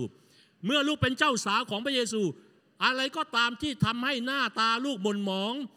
ที่แม้ลูกไม่ทาลิปสติกก็ตามไม่ได้ทาอายแชโดว์ก็ตามไม่เป็นไร ขอพระองค์แตะต้องให้มันสวยยิ่งกว่าคนทาเราสามารถบอกกับพระเจ้าได้ถ้าทาก็ไม่ไม่ไม่ไม่ผิดไม่ผิดแปลกนะ แต่ว่าถ้าไม่ทามีออร่าของพระเจ้าก็จะดีกว่า นี่คือฤดูกาลที่ปาประกาศด้วยความเชื่อ ปาประกาศสิ่งที่พระเจ้าตรัสในสถานการณ์ของเรา ดังนั้นคำเผยพระชนะสำหรับปี 5784 เนี่ย มันเป็นปีแห่งประตู และปีแห่งประตูเนี่ยมันมีประตูมากมาย เมื่อเช้าอาจารย์น้อยมาพูดว่ามีประตูมากมายใช่ไหมครับนั้นแน่นอนว่าเราอยู่ในทศวรรษของเพศซึ่งเป็นช่วงทศวรรษที่ 80 นั่นคือ 5780 ถึง 5789 เราดูมาแล้วว่าเพศคือปากมาถึงคำพูด สิ่งที่เราพูด สิ่งที่เราพูดเกี่ยวกับตัวเอง สิ่งที่เราพูดเกี่ยวกับคนอื่น สิ่งที่เราพูดเกี่ยวกับคนภายใต้การดูแล สิ่งที่เราพูดเกี่ยวกับสามี สิ่งที่เราพูดเกี่ยวกับภรรยา สิ่งที่เราพูดเกี่ยวกับเพื่อนร่วมงาน สิ่งที่เราพูดเกี่ยวกับหัวหน้างาน สิ่งที่เราพูดกับผู้นำสิ่งที่เราพูดเกี่ยวกับครอบครัวของเรา สิ่งที่เราพูดเกี่ยวกับญาติของเรา สิ่งที่เราพูดเกี่ยวกับประเทศของเรา สิ่งที่เราพูดกับสถานการณ์ต่างๆ สิ่งที่เราพูดกับอาชีพของเรา สิ่งที่เราพูดกับสภาพแวดล้อมของเรา หรือคำสัญญาของเรา มีความสำคัญมากในทศวรรษนี้ดังนั้นเรากำลังสร้างโลกของตัวเราเอง ให้เป็นอย่างไรตามสิ่งที่เราพูด เราเป็นตัวกำหนดว่าโลกมันจะหม่นหมองโลกมันจะสดใสขึ้นกับปากของเรา พระคัมภีร์บอกว่าความเป็นความตายอยู่ที่อำนาจของลิ้นไงนั้นเราต้องเฝ้ามองดูสิ่งที่เราจะพูดกลายเป็นชีวิตของเราที่จะดำเนินต่อไปในอีก 5 ปีข้างหน้านี้ไหมนับตั้งแต่บัดนี้เป็นต้นไป ที่มันจะขับเคลื่อนต่อไป เมื่อเราพูดพระนามของพระเจ้า พี่น้องสัมผัสไหม เมื่อโตพูดพระนามพระเยซูตอนที่เขาร้องเนี่ยมันมีการเจิมที่ลงมาเลยใช่ไหมครับอาจารย์เบิร์ก็สัมผัสได้เลยแล้วได้ยืนยืนบทธรรมะก็ไม่จะนั่งอยู่อาจารย์ลิก็สัมผัสได้ เสียงที่มันมีสอดคล้องกับหัวใจของพระเจ้าเนี่ย มันจะปลดปล่อยการเจอมา เมื่อเราพูดพระนามของพระเจ้าด้วยความเชื่อ มันจะเริ่มปรับเปลี่ยนบรรยากาศของเรา มันจะสร้างความเป็นไปได้มากมายสำหรับอนาคตของเรา แต่ถ้าเราไม่เข้าใจและเราไม่พูดในฤดูกาลนี้ เพราะฤดูกาลเพ่ในทศวรรษเพ่80 นี้คือทศวรรษของปากไง ดังนั้นเราต้องพูดในสิ่งที่พระญาณของพระเจ้ากำลังตรัส ถ้าพระเจ้ากำลังทำอะไรในประเทศไทย เราต้องพูดสิ่งนั้นเพื่อประเทศไทย ถ้าพระเจ้ากำลังทำอะไรในชีวิตส่วนตัวของเรา เราต้องพูดสิ่งนั้นให้มันปรากฏออกมาในชีวิตของเรา เพื่อเราจะได้สร้างขอบเขตของเราในขณะที่เราพูด และเราจะสามารถนำเนินต่อถ้อยคำที่เราปลดปล่อยเข้าไปในบรรยากาศไงดังนั้นเรากำลังอยู่ในเวลาที่ตื่นเต้นมากนะพี่น้อง เรากำลังอยู่ในเวลาที่เรากำลังเขียนประวัติศาสตร์บางอย่าง ท่ามกลางประเทศนี้ นั้นยุคนี้จะเป็นยุคที่เกี่ยวข้องกับเสียงที่ออกมาจากปาก จากการนมัสการ จากการอธิษฐาน ออกมาจากบ้านของเราออกมาจากออกมาจากห้องนอนของเรา ออกมาจากห้องที่เรานั่งเฝ้าพระเจ้า ออกมาจากโต๊ะทำงานของเรา วิธีที่เราพูดเข้าไปในบรรยากาศที่เหนือธรรมชาตินั้นจะเป็นตัวตัดสินว่าใครจะเป็นผู้ควบคุมบรรยากาศในชีวิตของเรา หลายครั้งเมื่อเราพูดเสียงแห่งความไม่เชื่อความไม่เชื่อก็เลยควบคุมบรรยากาศทุกอย่างในชีวิตของเราตั้งแต่จุดเริ่มต้น แต่ถ้าเราพูดความเชื่อ ความเชื่อก็จะขับเคลื่อนและควบคุมความเป็นไปได้ในทุกสิ่ง ดังนั้นเรียนรู้พลังของคำพูดว่าคำพูดที่ทรงพลัง และคำพูดที่ทรงพลังที่หลายครั้งผู้เชื่อไม่ไม่แน่ใจ ไม่มั่นใจอับอาย คือข่าวประเสริฐของพระเจ้า อาจารย์บรพูดว่าข่าวประเสริฐของพระเจ้าเป็นฤทธิเดชข่าวประเสริฐของพระเจ้าไม่ใช่ความรู้ ข่าวประเสริฐของพระเจ้า เรื่องราวของพระเจ้า ไม่ใช่เป็นเรื่องที่เราต้องซ่อนไว้อับอาย กลัวคนรู้ว่าเราเป็นลูกของพระเจ้า เมื่อท่านพูดข่าวประเสริฐในปีนี้ด้วยความเชื่อคนมากมันจะกลับใจเชื่อวางใจในพระเยซู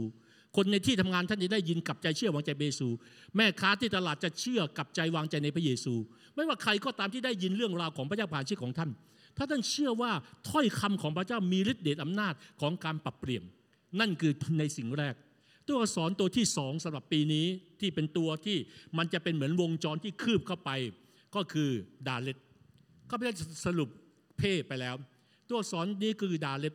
ปีนี้เป็นปีที่สำคัญในการก้าวผ่านประตู ไปสู่อนาคตของเรา อักษรดาเล็ตนั้นแต่เดิมนั้นเป็นภาพของประตูคนอิสราเอลโบราณนั้นอาศัยอยู่ในเต็นท์ถ้าเราเราเข้าใจ ดังนั้นภาพที่ใช้แทนตัวดาเลตเดิมนั้นมีลักษณะแบบนี้ช่วยขึ้นภาพ มันจะเป็นภาพเหมือนกับข้างบน แล้วก็เป็นภาพสี่เหลี่ยมในในในแบบนี้ดังนั้นแน่นอนนี่คือประตูที่ปิดดังนั้นเพื่อที่จะเปิดประตูนั้น วัสดุที่แขวนไว้เพื่อทำประตูนั้นจะต้องถูกผูกไว้อีกด้านหนึ่งนะครับกดภาพต่อไปก็เห็นดังนั้นภาพของดาเลตเนี่ยมันจึงเปลี่ยนจากแบบนี้นะครับจากที่มันเป็นเหมือนสี่เหลี่ยมเนี่ยกดเพิ่มครับ เราก็จะเห็นว่ามันก็จะกลายออกมา กดกดหยิบกดไปอ่าพอมันเปิดออกใช่ไหมครับ มันเป็นเหมือนเหมือนผ้าเต็นท์พอเปิดออกจะมันก็จะเป็นลักษณะแบบนี้นั้นพอพอพอก็หย่อนลง มันก็จะปิดเป็นเหมือนสี่เหลี่ยม มันก็จะเป็นรูปแบบลักษณะนี้ ดาเลตจึงเป็นภาพของตัวอักษรที่เป็นภาพนี้จะเป็นภาพของประตูที่เปิดออก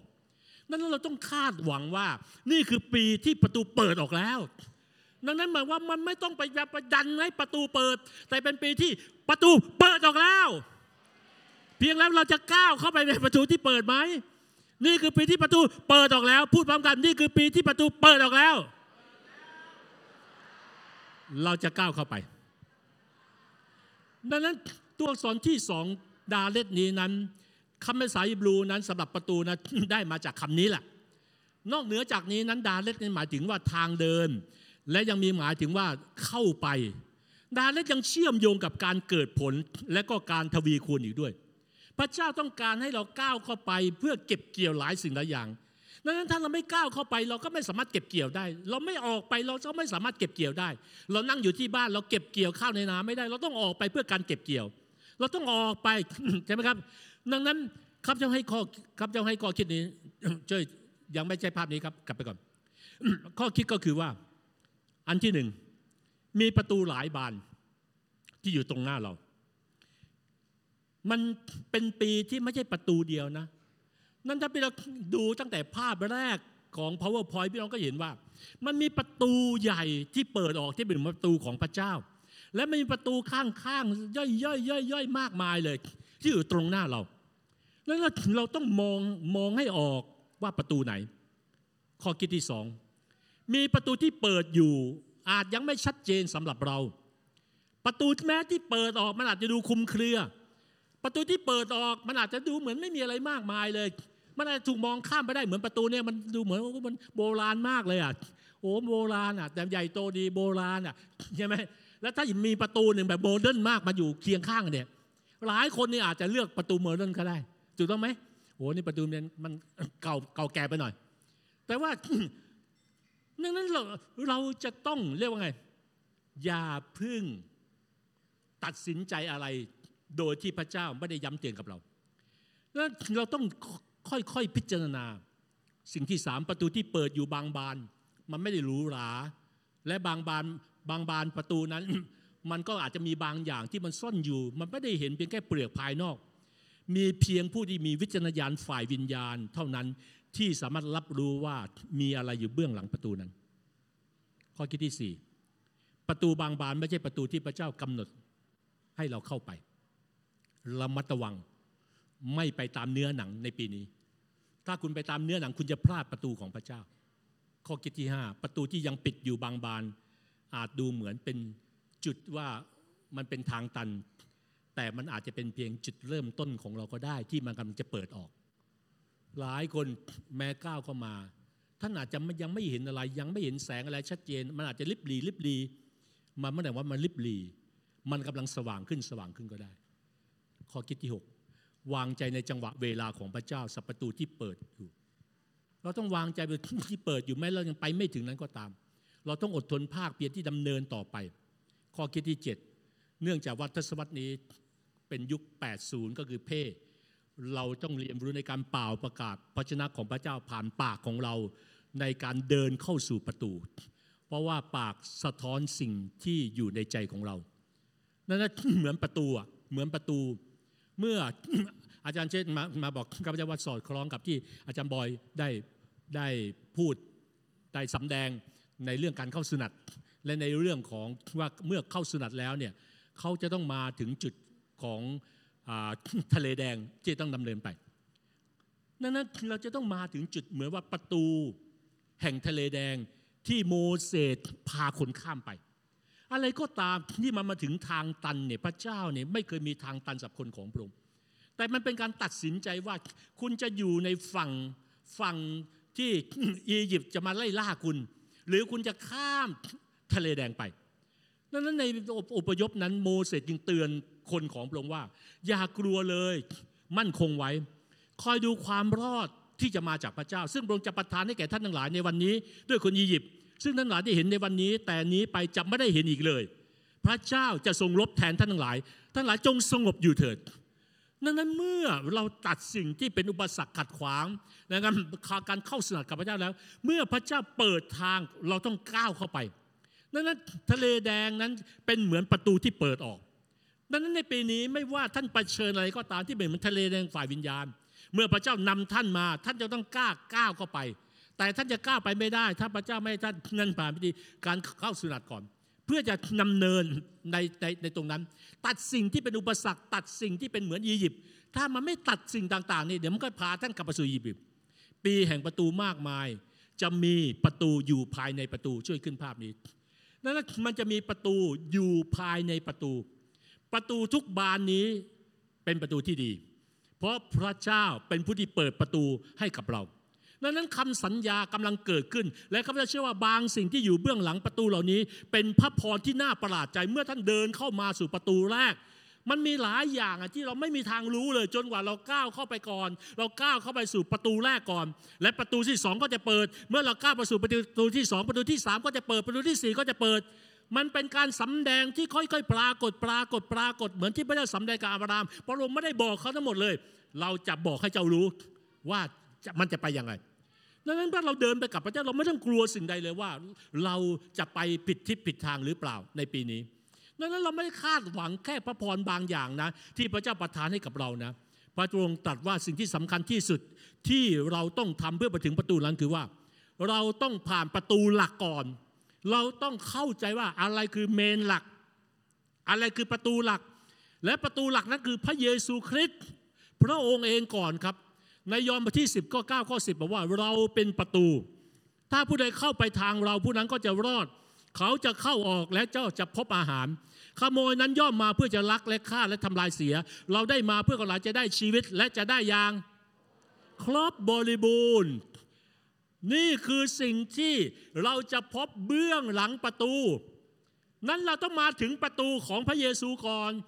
เราต้องไม่มาถึงประตูโบสถ์แต่เราต้องมาถึงประตูของพระเยซูที่โบสถ์และประตูของพระเยซูก็อยู่ที่บ้านได้ ของเราด้วยไม่ใช่อยู่ที่โบสถ์บางคนมันต้องไปหาพระเจ้าที่โบสถ์ที่บ้านพระเจ้าไม่อยู่เหรอที่บ้านใครอยู่อะ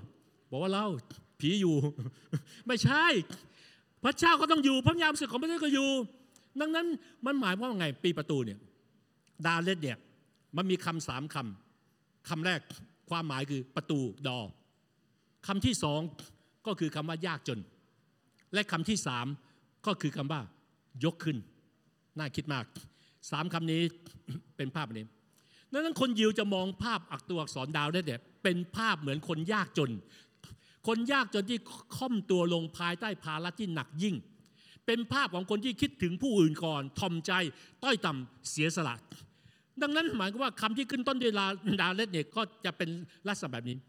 สามคำนี้มันจะเชื่อมโยงกันได้อย่างไร แน่นอนเลย ถ้าเราจะเข้าสู่ประตู ก็คือ เราจะต้องเป็นคนที่ยากจนในฝ่ายวิญญาณ ก็คือถ่อมใจ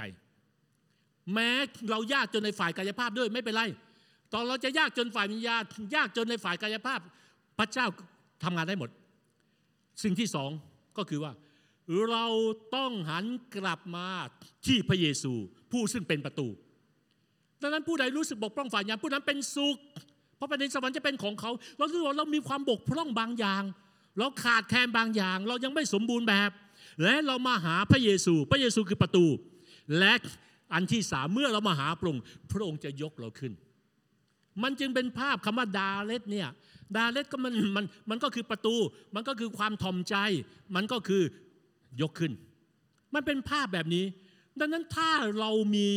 มุมมองความคิดแบบนี้ ความเชื่อแบบนี้ตลอดปีนี้นะ นี่คือปีที่ข้าพเจ้าขอบอกเลยว่า ท่านจะประสบความสำเร็จ ท่านจะไม่มีรังล้มเหลว ท่านจะไม่มีวันตกต่ำเพราะพระเจ้าจะยกท่านขึ้นแต่ท่านต้องรู้ว่าประตูคือใคร ประตูคือพระเยซู และถ้านมาถึงจุดที่บอกว่าพระเจ้าลูก ไม่เก่งกาจสามารถลูกไม่พร้อมเลย ลูกไม่มีอะไรเลย ลูกอาจจะบางคนที่ยากจนข้นแค้นด้วยในฝ่ายธรรมชาติด้วย หาเช้ากินค่ำแต่พระเจ้าจะให้ท่านหาเช้ากินได้ทุกค่ำมันจะมาถึงจุดแห่งความสำเร็จนั้นดังนั้นประตูของพระเยซูเปิดสำหรับเราเสมอครับ นี่คือสิ่งที่วิวันบอกว่า เราได้ตั้งประตูซึ่งเปิดไว้ตรงหน้าพวกเจ้า ประตูนี้ไม่มีใครปิดได้ เรารู้ว่าเจ้ามีกำลังเพียงเล็กน้อย แต่กันนั้นเจ้าได้ประพฤติตามคำของเรา และไม่ได้ปฏิเสธนามของเรา ก่อนที่ครับจะจะจบก็ขอสุดตรงนี้ สิ่งแรกที่เราเข้ามา ที่ประตูของพระเยซูคือความรอด เรารอดแล้ว แต่อย่าหยุดอยู่แค่ความรอด อย่าหยุดอยู่แค่ได้ไปสวรรค์ จากนั้นเราจะมีเสรีภาพที่จะสามารถพบกับทุ่งหญ้า และเราเชื่อว่าการเข้าออกการเข้าออก พระคัมภีร์พูดสนใจมากน่าสนใจมากกลับไปกลับไปข้อบัมพีข้อนี้อีกที่อีกครั้งหนึ่ง ยอห์นบทที่สิบเนี่ยถ้าผู้ใดเข้าไปทางเราผู้นั้นก็จะรอด เขาจะเข้าออก แล้วก็จะพบอาหาร มันเป็นภาพที่น่าคิดจริง ๆว่า ในความเชื่อของข้าพเจ้าคิดเชื่อว่าการเข้าออกคือการเข้าถึงที่ประทับของพระเจ้า การเข้าสู่มิติของสวรรค์ ที่สามารถเมื่อเราออกมาเราเข้าไปพอเราออกมา เรามาขับเคลื่อนในโลกนี้ เรามีความสามารถในการเข้าและออกจากมิติสวรรค์ เพราะความสัมพันธ์กับของเรากับพระเยซูไง ให้เรานึกนึกถึงภาพแก่ในดินแดนที่เต็มไปด้วยน้ำอุดมสมบูรณ์ สถานที่อุดมสมบูรณ์ สถานที่ที่เขียวสดไม่มีภัยแล้งไม่มีการขาดแคลน สังเกตพระคัมภีร์บอกให้เราเห็นชัดเจนว่า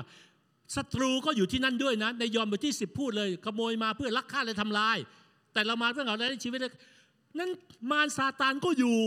ท่ามกลางวนเวียนอยู่รอบประตูนี่แหละรอบประตูนี่แหละพยายามมากีดกันไม่เราเข้าประตูนี่แหละพยายามมาลักฆ่าทำลายพยายามมาปิดประตูเนี่ย นั้นเราต้องแน่วแน่ ซึ่งอันนี้ก็ต้องบอกชัดเจนว่า มันมีประตูปลอมด้วยนะ ประตูที่ไม่ได้มาจากองค์พระผู้เป็นเจ้านะ เราต้องไม่ผ่านประตูนั้นเข้าไป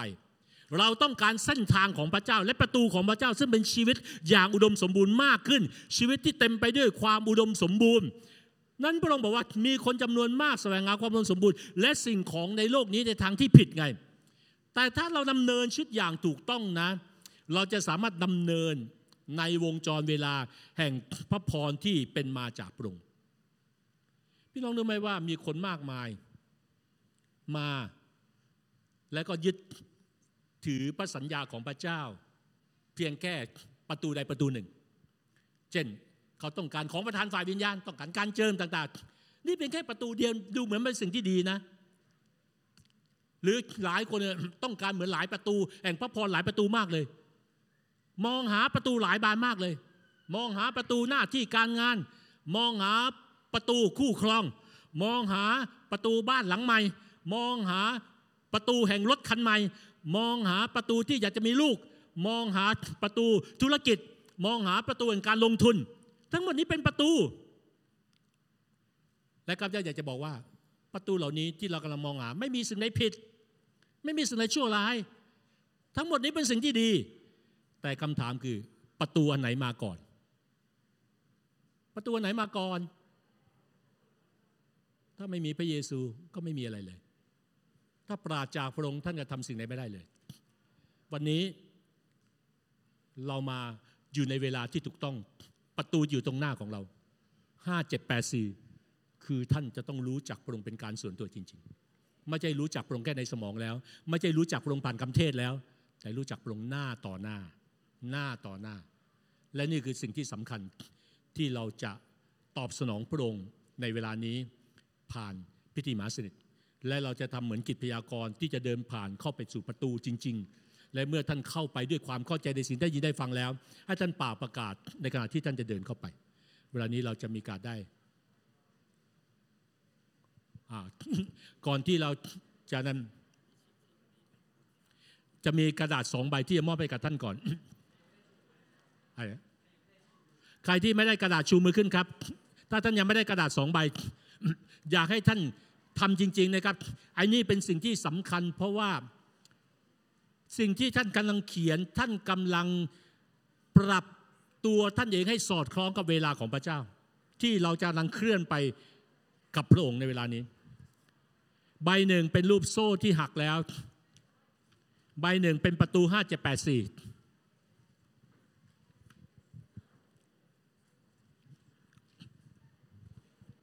อยากให้ท่านเขียนก่อนแล้ว เดี๋ยวเราจะมารับมหาสิทธิ์ด้วยกัน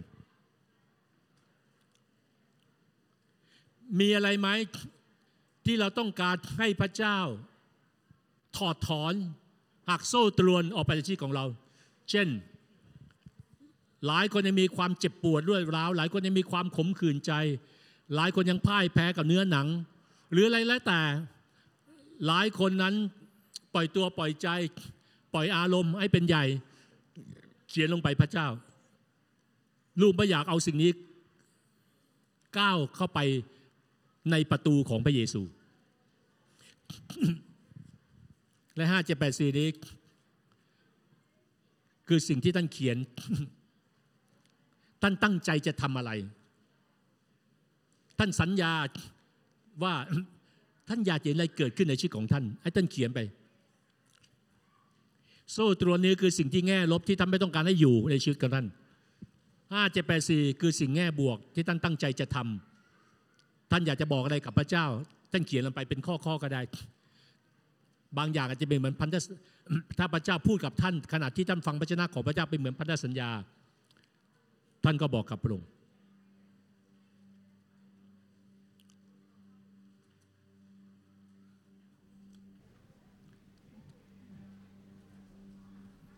ถ้าพี่น้องมีปากกาแล้ว ถ้าจะเขียนเสร็จแล้วส่งให้คนอื่นนะครับ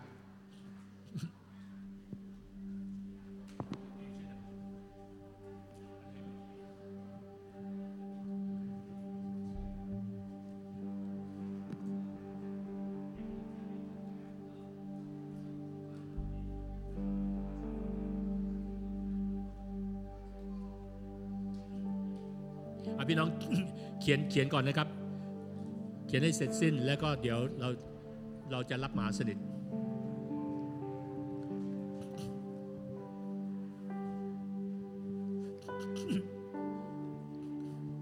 มหาสนิทเป็นเหมือนพันธสัญญาที่เรายืนยันกับพระองค์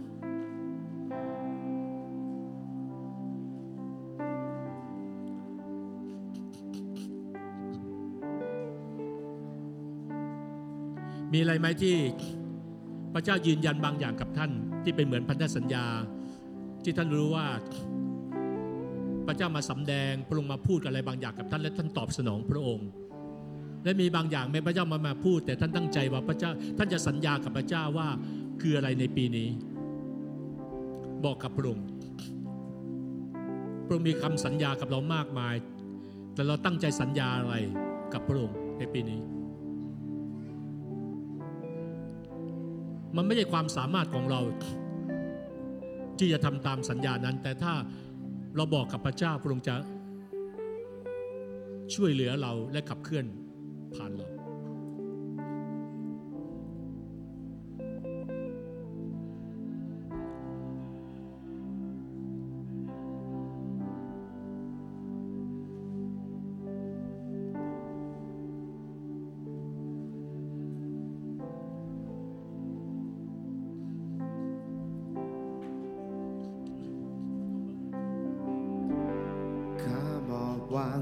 สิ่งที่นี่ทุกศักดิ์ศรีภาระที่มี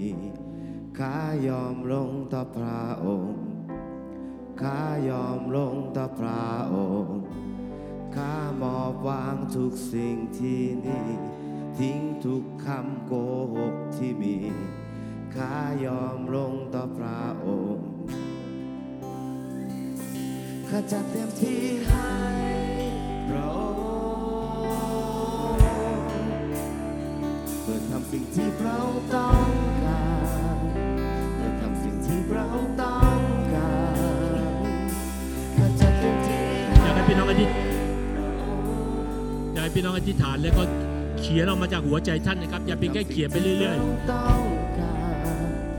เพื่อทำสิ่งที่พระองค์ต้องการแม้ข้อเดียวหรือสองข้อสองสามประโยค แต่มันมีความหมายจากใจ พระเจ้าจะรับไว้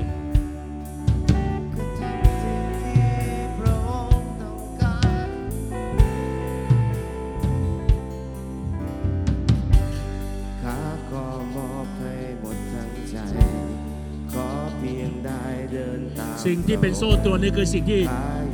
มันพันธนาการชีวิตของท่านมันดึงลังชีวิตของท่านอยู่ในเวลานี้ เขียนลงไป เราจะเข้าประตูโดยการทำลายฉีกมันทิ้งเดี๋ยว หลังจากนี้ก่อนที่เราเข้าประตูว่ามันจะไม่ตามติดเข้าไปในปี5784 และสิ่งใหม่ที่ท่านบอกกับพระเจ้าว่ามันจะเกิดขึ้น มีบางอย่างที่ท่านตั้งใจจะทำเพื่อพระเจ้า และมีบางอย่างที่ท่านรู้ว่าเป็นเหมือนพันธสัญญา ระหว่างท่านกับพระเจ้าทำสิ่งที่พระองค์ต้องที่พระเจ้าเคยเคยมาสำแดงบางอย่างหรือพูดบางอย่างกับท่าน และท่านขานรับพระองค์ปัญญาคือสองฝ่ายคำสัญญาคือฝ่ายเดียวที่ตั้งใจ พระเจ้ามีคำสัญญามากมายแต่วันนี้ ปีนี้เราจะมีคำสัญญาอะไรกับพระเจ้า ที่เราตั้งใจทำเพื่อพระองค์ด้วย เดินกับพระองค์ด้วย ตอบสนองพระองค์ด้วย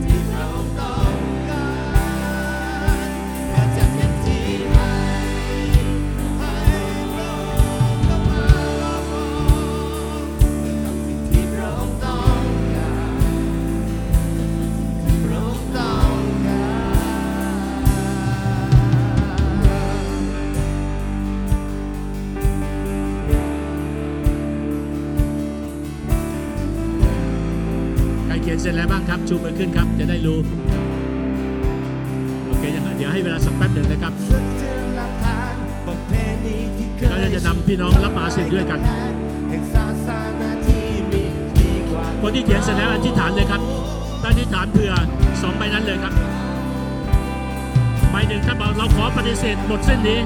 ใบที่โซ่ตรวนขอปฏิเสธขอทำลายอำนาจของมัน และใบที่เป็นเหมือนคำสัญญาใบที่ท่านตั้งใจนะครับ บอกกับพระเจ้า พระเจ้าอวยพรลูกด้วย ให้สิ่งที่ลูกตั้งใจเพื่อพระองค์สำเร็จ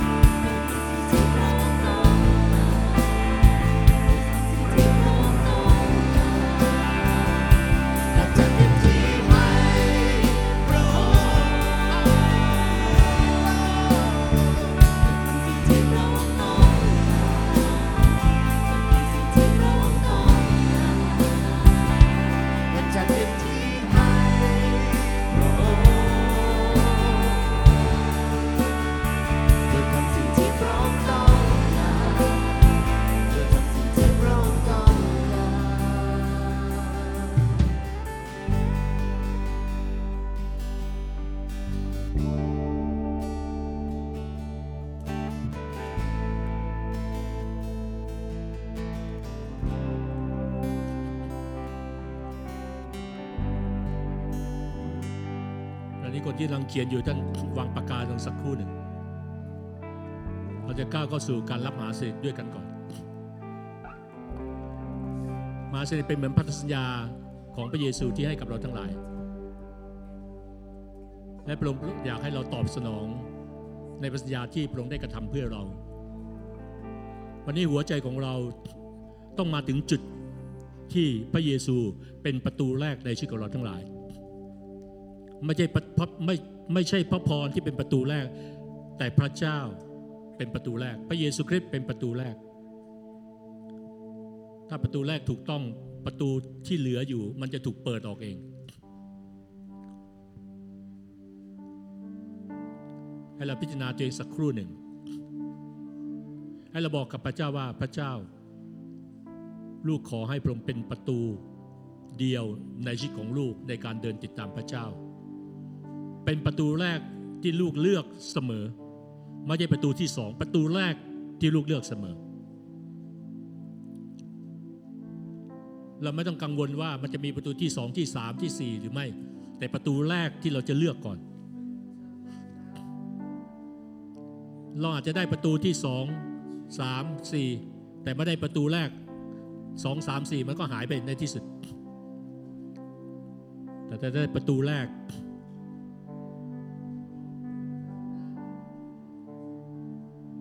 เป็นเหมือนพันธสัญญาเราได้พระองค์ เราก็ได้ทุกสิ่งจากพระองค์ พระองค์พันธสัญญาคือพระองค์ได้เราทุกสิ่งของเราก็เป็นของพระองค์ นั่นคือพันธสัญญา วันนี้ให้มาสิริเป็นเหมือนพันธสัญญาของท่านกับพระเจ้า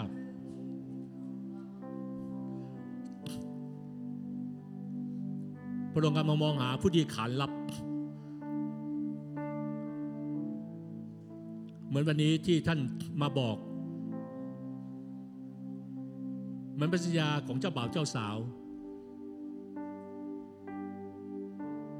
เมื่อผู้ประกอบพิธีถามว่าท่านสัญญาเช่นนี้หรือไม่ เจ้าบ่าวเจ้าสาวจะว่า yes I do วันนี้ใช่เราสัญญา yes I do หรือไม่ ไม่มีใครรู้เท่ากับตัวเรา และถ้าเมื่อเราพูดว่า yes I do มาจากหัวใจ มันเชื่อมต่อเข้าไปแล้วใน 5784 มันเชื่อมต่อเข้าไปแล้วในประตูที่เปิดออกแล้วเพื่อเราพระเจ้าพระบิดาเราขอรับขนมปังนี้ซึ่งเล็งถึงพระกายของพระองค์เราขอเชื่อมต่อกับพระองค์ผ่านพระกายนี้ พระกายที่พระองค์ได้รับทุกอย่าง รับทุกสิ่ง ที่เป็นความเจ็บปวดรวดร้าวรับทุกสิ่งที่เป็นคำแช่งสาปรับทุกสิ่งที่เป็นโรคภัยไข้เจ็บ รับทุกสิ่งที่เป็นสิ่งที่เลวร้ายที่ไม่ได้เป็นมาจากพระองค์พระองค์รับไว้บนพระกายของพระองค์หมดสิ้นแล้ว โดยบาดแผลของพระองค์เราจึงรับการรักษาให้หายแล้ว วันนี้เราจึงขอบพระคุณพระองค์สัพพันธสัญญา ที่พระองค์เชื้อเชิญให้เราเข้ามีส่วนร่วม และเราตั้งใจที่ดำเนินเช่นนั้น เราตั้งใจที่จะรักษาปัญญาร่วมกับพระองค์ ติดตามพระองค์ เห็นคุณค่าพระองค์และให้พระองค์เป็นผู้แรกเสมอในชีวิต เราขอน้อมรับขนมปังนี้ ซึ่งเล็งถึงพระกายของพระองค์ด้วยใจขอบพระคุณพระองค์ให้เรารับด้วยใจขอบ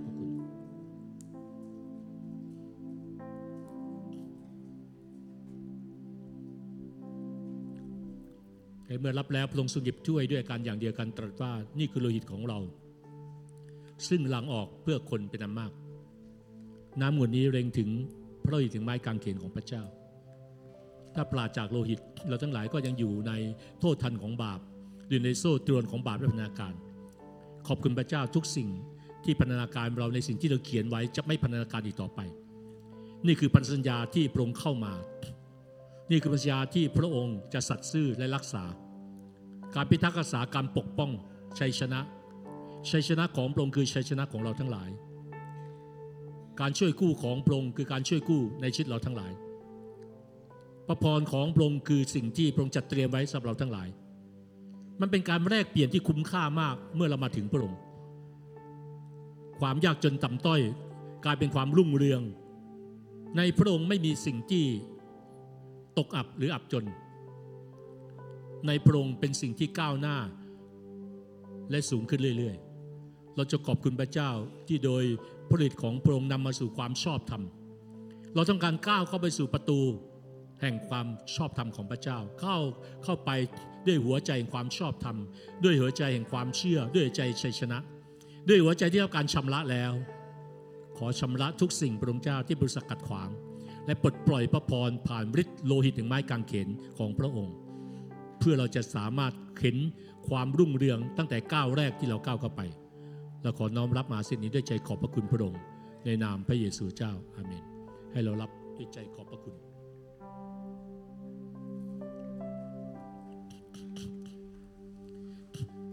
เวลานี้ถ้าพี่น้องที่เขียนเสร็จแล้วทั้งสองใบ พี่น้องออกมาตั้งแถว อาจารย์บอยช่วยจัดแถว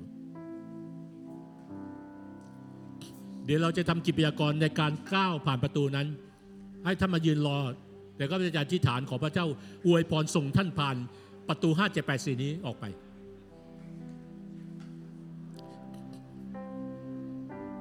การที่เขียนเสร็จแล้วเตรียมไว้สองใบนะครับ ใบที่หนึ่งที่เป็นโซ่ตรวน ก่อนที่ท่านก้าวผ่านประตู ให้ท่าน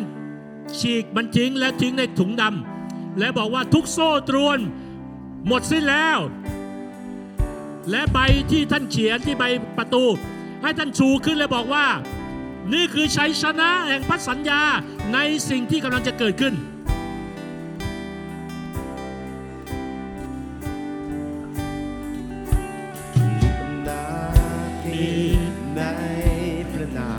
อย่าเพิ่งเดินนะครับ และผมจะอธิษฐานและส่งท่านเข้าไป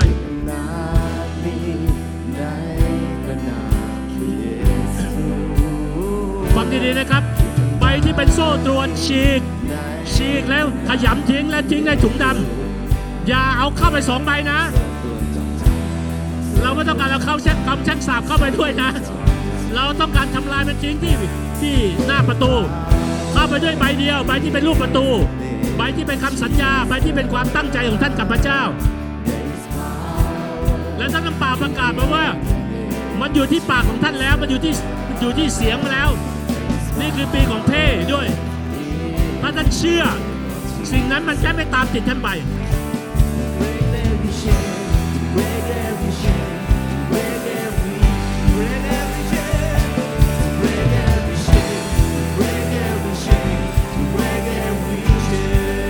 ใครพร้อมแล้วชูสองใบขึ้น ชูสองใบขึ้น อ่าชูไว้ ดูดีๆนะอย่าฉีกใบผิดนะครับ ไม่ได้ฉีกใบสัญญาจริงก็ยุ่งเลยตอนนี้ดูดีๆนะก่อนฉีกดูดีๆนะครับ ฉีกทิ้งนะผิด ผิดนิดเดียวละผิดผิดตลอดปีเลยนะครับเตือนก่อนนะครับ ดูดีๆก่อนฉีกนะไปไหนมองไว้มองไว้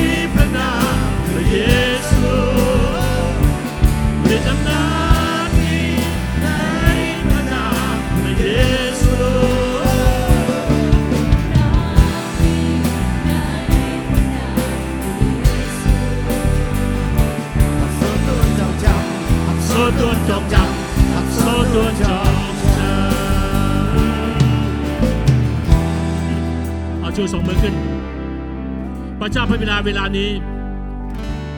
เราขอป่าประกาศการก้าวเข้าสู่ประตู 5784 สิ่งที่เราก้าวเข้าไปให้เป็นเหมือนกิจพยากรณ์การเผยชนะตลอดปีนี้ว่า